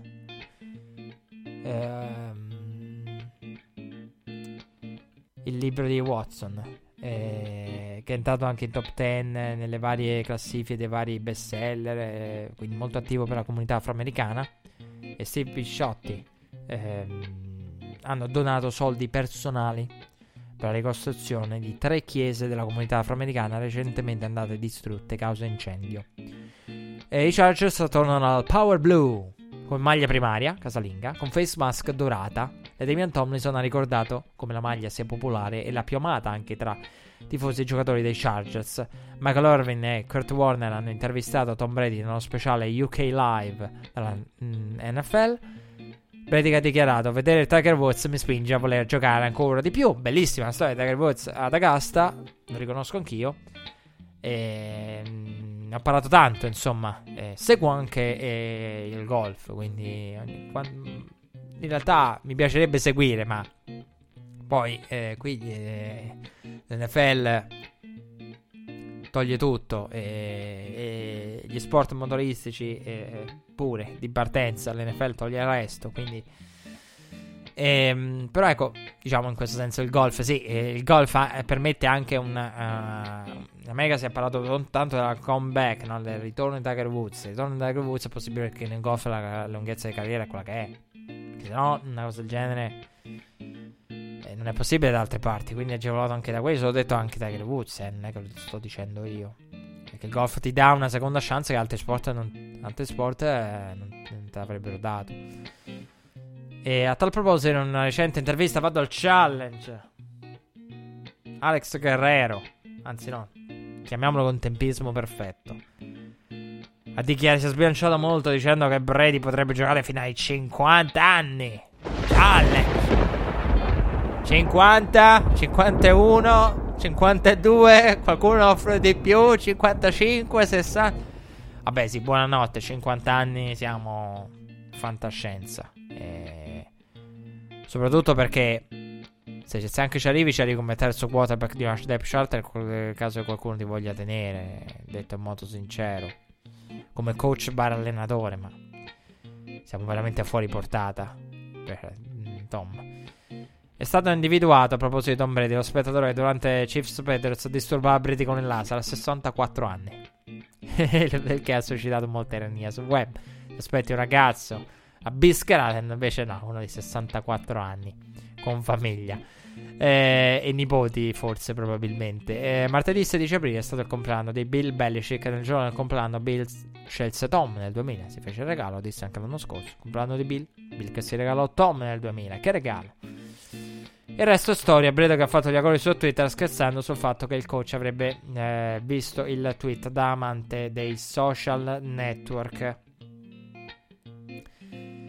E parlavamo prima di, di, di Fitzpatrick, anche Zeke è apparso fuori forma nella foto con Von Miller e Chris Harris Jr., qualche chilo di troppo. E poi altre notizie in chiusura fresche di ieri. Yeldo è stato firmato dai Bills. E McCoy a rischio, secondo alcuni. Non saprei. E McCoy si trova in una situazione strana. Però quello sì, quello lo riconosco. Eh, vi ho detto di Clark con i Jets, con McCagan, che però è stato sempre contro la violenza domestica. Quindi anche quello lo dovremo vedere. E poi la curiosità di ieri simpatica: che Jim Mercy ha comprato il piano di John Lennon per 700 mila dollari all'asta. Eh, siamo arrivati alla conclusione di questa puntata. È arrivato il momento che tutti aspettavate. Della pseudo mock di Red Flag. Allora, abbiamo parlato tanto dei, dei quarterback quest'anno. Eh, in modo più distribuito. Quest'anno ci dava meno personaggi curiosi. Se devo essere sincero. Senza nulla togliere a Kyler Murray. Senza nulla togliere a Dwayne Haskins. Che dice di Ara, Yarapa porta raccontato di ammirare un certo tipo di carattere. No, lui non lo è alla faccia da bravo ragazzo, quindi se anche ammira magari la, l'apparente arroganza di alcuni, il modo in cui si approcciano, la, la, la, forte sicurezza in se stessi, non è quel genere. Eh, non, ci sono, non, ci sono, personaggi affascinanti in questo draft. Eh, forse uno dei più affascinanti a livello di carattere può essere Drew Locke. E io ve l'ho detto come lo vedo questa classe di quarterback, come l'ho analizzata. Il mio parere non è cambiato quest'anno. Non, eh, in alcun modo. Haskins, Murray, Locke, Jones, Greer, Finlay, volendo. Eh, io credo che Dwayne Haskins, eh, ve l'ho detto quello che penso di Kyler Murray. Vi ho detto che penso che Kyler Murray lo sceglierei se non ci fosse in un mondo ideale. E che riconosco Kyler Murray come miglior giocatore. Probabilmente ad oggi. Se dovesse vincere una partita oggi, lasciate stare il lungo termine. Sul lungo termine ho dei dubbi su questo ragazzo e non eh, vi ho detto a proposito dell'altezza tutto. La mia previsione è quella che vi ho annunciato prima per tirare le somme. Eh, questo draft secondo me ha una cosa importante. La narrativa del draft. Cioè, noi ci eh, ritorneremo con il programma dopo il draft, con calma, per un po' tirare le somme di, del draft, e, del quale abbiamo parlato delle varie visite e tutto quanto, vedere dove andranno a collocarsi i tasselli principali. E la narrativa potenzialmente saranno due. O clamoroso colpo di scena, perché se Kyler Murray non va alla 1 apre un effetto domino che è che ha una quantità di combinazioni enorme. Perché tutti, cioè, tutti possiamo parlare oggi del, de, de, de, di dove va Bosa, dove non va Bosa, la 2 e la 3.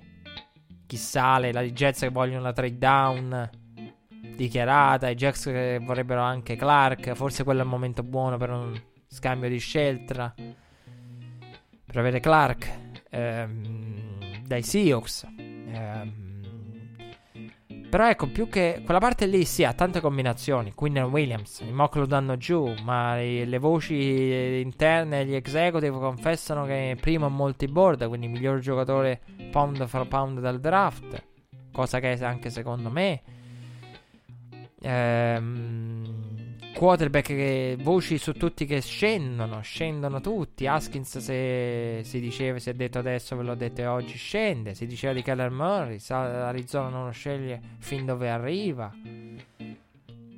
Mercato quarterback che si sta arricchendo di squadre. Vi ho detto dei Packers, dei Panthers, che sono quelle che o meno probabili. Ma ci sono i Bengals, molto più probabili, con il nuovo coach, con un cambio radicale dopo anni e anni di Marvin Lewis. Ci sono i Dolphins. A meno che non vogliate credere a Flores che dice che è Fitzpatrick. Ma c'è anche il, futuro. Con Herbert, Lo, ehm, Tagovailoa, Lawrence. Guardando ulteriormente in futuro. Quindi tante opzioni per chi vuole quarterback del futuro. Rosen. Quindi la narrativa del draft sarà. Se ascolterete Red Flag post draft, quando torneremo con calma e con la a freddo post draft. Sicuramente sentirete due, una delle, di queste due analisi. Vi, vi, predico non solo il draft, vi, vi predico anche l'analisi di Red Flag post draft. Sentirete una di queste due analisi. O vi racconterò che questo draft è stato il più noioso, uno dei più noiosi perché di Kyler Murray è stata la scelta più scontata e automatica di tutte. E dopo comunque magari ci metti... Già se fai Morra e Bosa... Morra e Bosa... Già togli tanto fascino questo draft, secondo me. Perché già siamo una serie... Sì, poi la 3... Ma l'interesse per la 3 è una cosa relativa. Cioè la 1 e la 2 se veramente dovessero andare così lineari quindi potrei dirvi che noia questo draft. Visto esattamente quello che, di, di, di, per il quale vi ho fatto due palle così ne, negli ultimi due o tre mesi. Oppure, oppure parleremo di qualcosa di epocale. Perché se Kyler Murray non va alla 1, secondo me è molto più epocale, scioccante, sorprendente per questa narrativa rispetto a Baker Mayfield. Baker sciocca. Perché si parlava di Sam Darnold. Perché poi è uscita Josh Allen. Però c'era anche Baker. John Dorsey, scherzando. Scherzando puoi dire la verità. Quanto è vero? John Dorsey che a un giornalista gli disse: Senti poi. Sì, scelgo Baker. Nessuno gli ha creduto. Invece scherzando, tra uno scherzo e l'altro ci aveva messo anche la verità. Come quando a scuola, quando eravamo piccoli, no? Uno ci chiedeva, ci faceva quelle domande imbarazzanti, no? Tipo, elementari medie, tipo ti chiedevano chi ti piace, uno tra, una tra o uno tra, se siete ragazze. eh, dove tu mettevi il nome tra i tanti. Quindi tra le tante voci è John Doss. Chi sceglie? Baker Mayfield. E l'aveva detto. L'aveva detto ad alcuni giorni. Baker Mayfield. Solo non gli ha creduto nessuno. Però qui sarebbe veramente un colpo di scena vero e proprio. E... Daniel Jeremiah l'ho raccontato con le percentuali. E... Anch'io sono meno sicuro di quanto lo ero tempo fa. Però è, è, è, Rosen che mi porta. Quello che. Il racconto del mondo attorno a Rosen. Che mi porta a pensare a Kyler Murray. Però. Quindi questo draft lo vedo molto estremo. Oh. Mm, che palle. Morrelle 1. Busala 2. E poi magari Giants eh, che fanno qualcosa di prevedibile. E quindi va in modo lineare oppure totale colpo di scena. Perché se il Murray va uno apre un mondo, veramente. E per i Giants ve l'ho detto quello che penso. Quarterback, sicuramente, molto probabilmente. Per me sì, io dico quarterback. Eh, ben Haskins lo lascio la 6 nel mio mock, ma non credo che sarà lui. Credo più Daniel Jones se dovessi sbilanciarmi. E per quanto riguarda le, le, le, le, squadre, io credo che qualcuno, se dovesse veramente precipitare in caduta libera, cosa non accadrà a due Naskins, qualcuno potrebbe fare un buon affare con lui. È il prospetto, secondo me, più svalutato e sottovalutato. Nel processo di draft c'è l'elevazione e c'è la svalutazione. Per quanto riguarda i running back, io, io dico, l'ho detto, Jacobs, eh, Josh Jacobs eh, nel primo giro, credo basta. E, ovviamente si cerca di esagerare, anche se è difficile dire, ah, zero un running back, forse addirittura zero, perché poi l'atto pratico quando c'è l'opportunità al primo giro il running back non si sa perché esce fuori come il quarterback. E questa insomma è un po' la mia, la mia previsione. E chissà se ci saranno scandali per, eh, durante il draft o cose di questo genere. E vedremo come si comporterà anche Nashville come sede ospitante. Ha voluto tanto un palcoscenico come quello del draft Nashville. E quest'anno non avremo Mayok. E per chi lo seguirà, Daniel Jeremiah. E, che tra l'altro mi sono sognato. Quindi, cioè, questa cosa è inquietante. Quando cominci a, segna- a sognare che parli con gli esperti del draft, probabilmente. probabilmente è il segno che devi. Devi un attimo eh, staccarti da, da, dall'NFL. Però siamo, eh, diciamo, in questo senso, con il draft, tutto quello che dovevamo raccontare in termini di visi e di prospetti di quarterback, quello che è Red Flag, che è Red Flag come programma che è diventato, l'abbiamo fatto. Quindi rimane da seguire questo infinito processo del draft e analizzare quello che sarà. Prevedibile o completamente sorprendente. Per me il draft sarà una di queste due cose. Io dico prevedibile, perché nel momento in cui penso che Maria alla 1 e Bosa alla 2 opto per il prevedibile. Però una parte di me non vi nascondo che spera in un colpo di scena 1 più che altro, ma non per narrativa, per, per divertirmi. Se no, ecco, secondo me molta gente. Ma sì, Morre Bosa, posso anche spegnere. Poi magari vedi Quinn Williams. Vabbè, vabbè, Josh Allen. Posso anche spegnere. Secondo me molti mh, mm, vivranno il primo giro anche in questi termini. Eh, cercando e sperando nel colpo di scena. Dai, ci sta alla fine sperare nel colpo di scena. Buon draft a tutti. Siamo arrivati alla conclusione di questa 39esima puntata di Red. L'appuntamento è per l'analisi a freddo del eh, draft. Buon draft, tanti auguri a chi lo seguirà, a chi proverà a seguirlo integralmente, si lancerà in questa impresa, come me, come ogni anno. Perché bene o male alla fine round li recupero tutti. Soprattutto perché non sottovalutate mai gli altri giorni. I giorni finali del draft sono sempre divertenti. E poi insomma ci sarà tanto intrattenimento. Ora noi abbiamo fatto quest'anno una puntata anticipata rispetto all'anno scorso. Che siamo usciti proprio il giorno del draft. E nella fretta totale, quest'anno ho preferito la calma. La distribuzione la calma e la lucidità anche dopo. Torneremo con calma, senza fretta. E con la lucidità. E, però ecco, eh, qual è il dramma? Che l'anno scorso siamo usciti prima del draft, quindi sapevamo le varie cose. Adesso non ho sentito di come si è organizzato, animali, come avranno annunciato le scelte, che questa è una cosa, è l'ultima cosa che uno guarda prima del draft. Eh, però ecco, quindi ci mancherà. Però parleremo anche di quello, parleremo anche delle scimmie, analizzeremo le, le, le scimmie, analizzeremo il draft delle squadre che hanno tante scelte. Chissà se Bill ci sorprenderà. Chissà cosa farà Gruden, un uomo solo assieme a Mayok. Poi su Mayok non mi sta piacendo la narrativa attorno a Mayok. Va, chiudo con questo challenge perché parlando di scimmie, di draft, di copertura televisiva, viene il discorso Mayok. Non mi sta piacendo una parte mia, cioè trattando Mayok come il burattino nelle mani di John Gruden, quando secondo me Mayok è molto... Gruden sceglie, ma Mayok è, è, è lo scout vero e proprio dei Raiders. Quindi sì, è vero, non è il burattino nelle mani di Gruden, eh? eh, cioè nel senso eh, meglio che è stato scelto in qualità di draft, eh, di draft guru, di scout. La scelta è chiaro, è concordata con Gruden e in funzione di quello che chiede Gruden.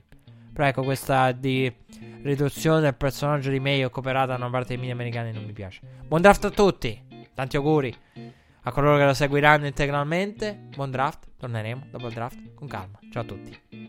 To the end zone and it's intercepted at the three yard line. Gilmore jumps up and grabs it. Miami running around, circling. Oh, look out! Gronkowski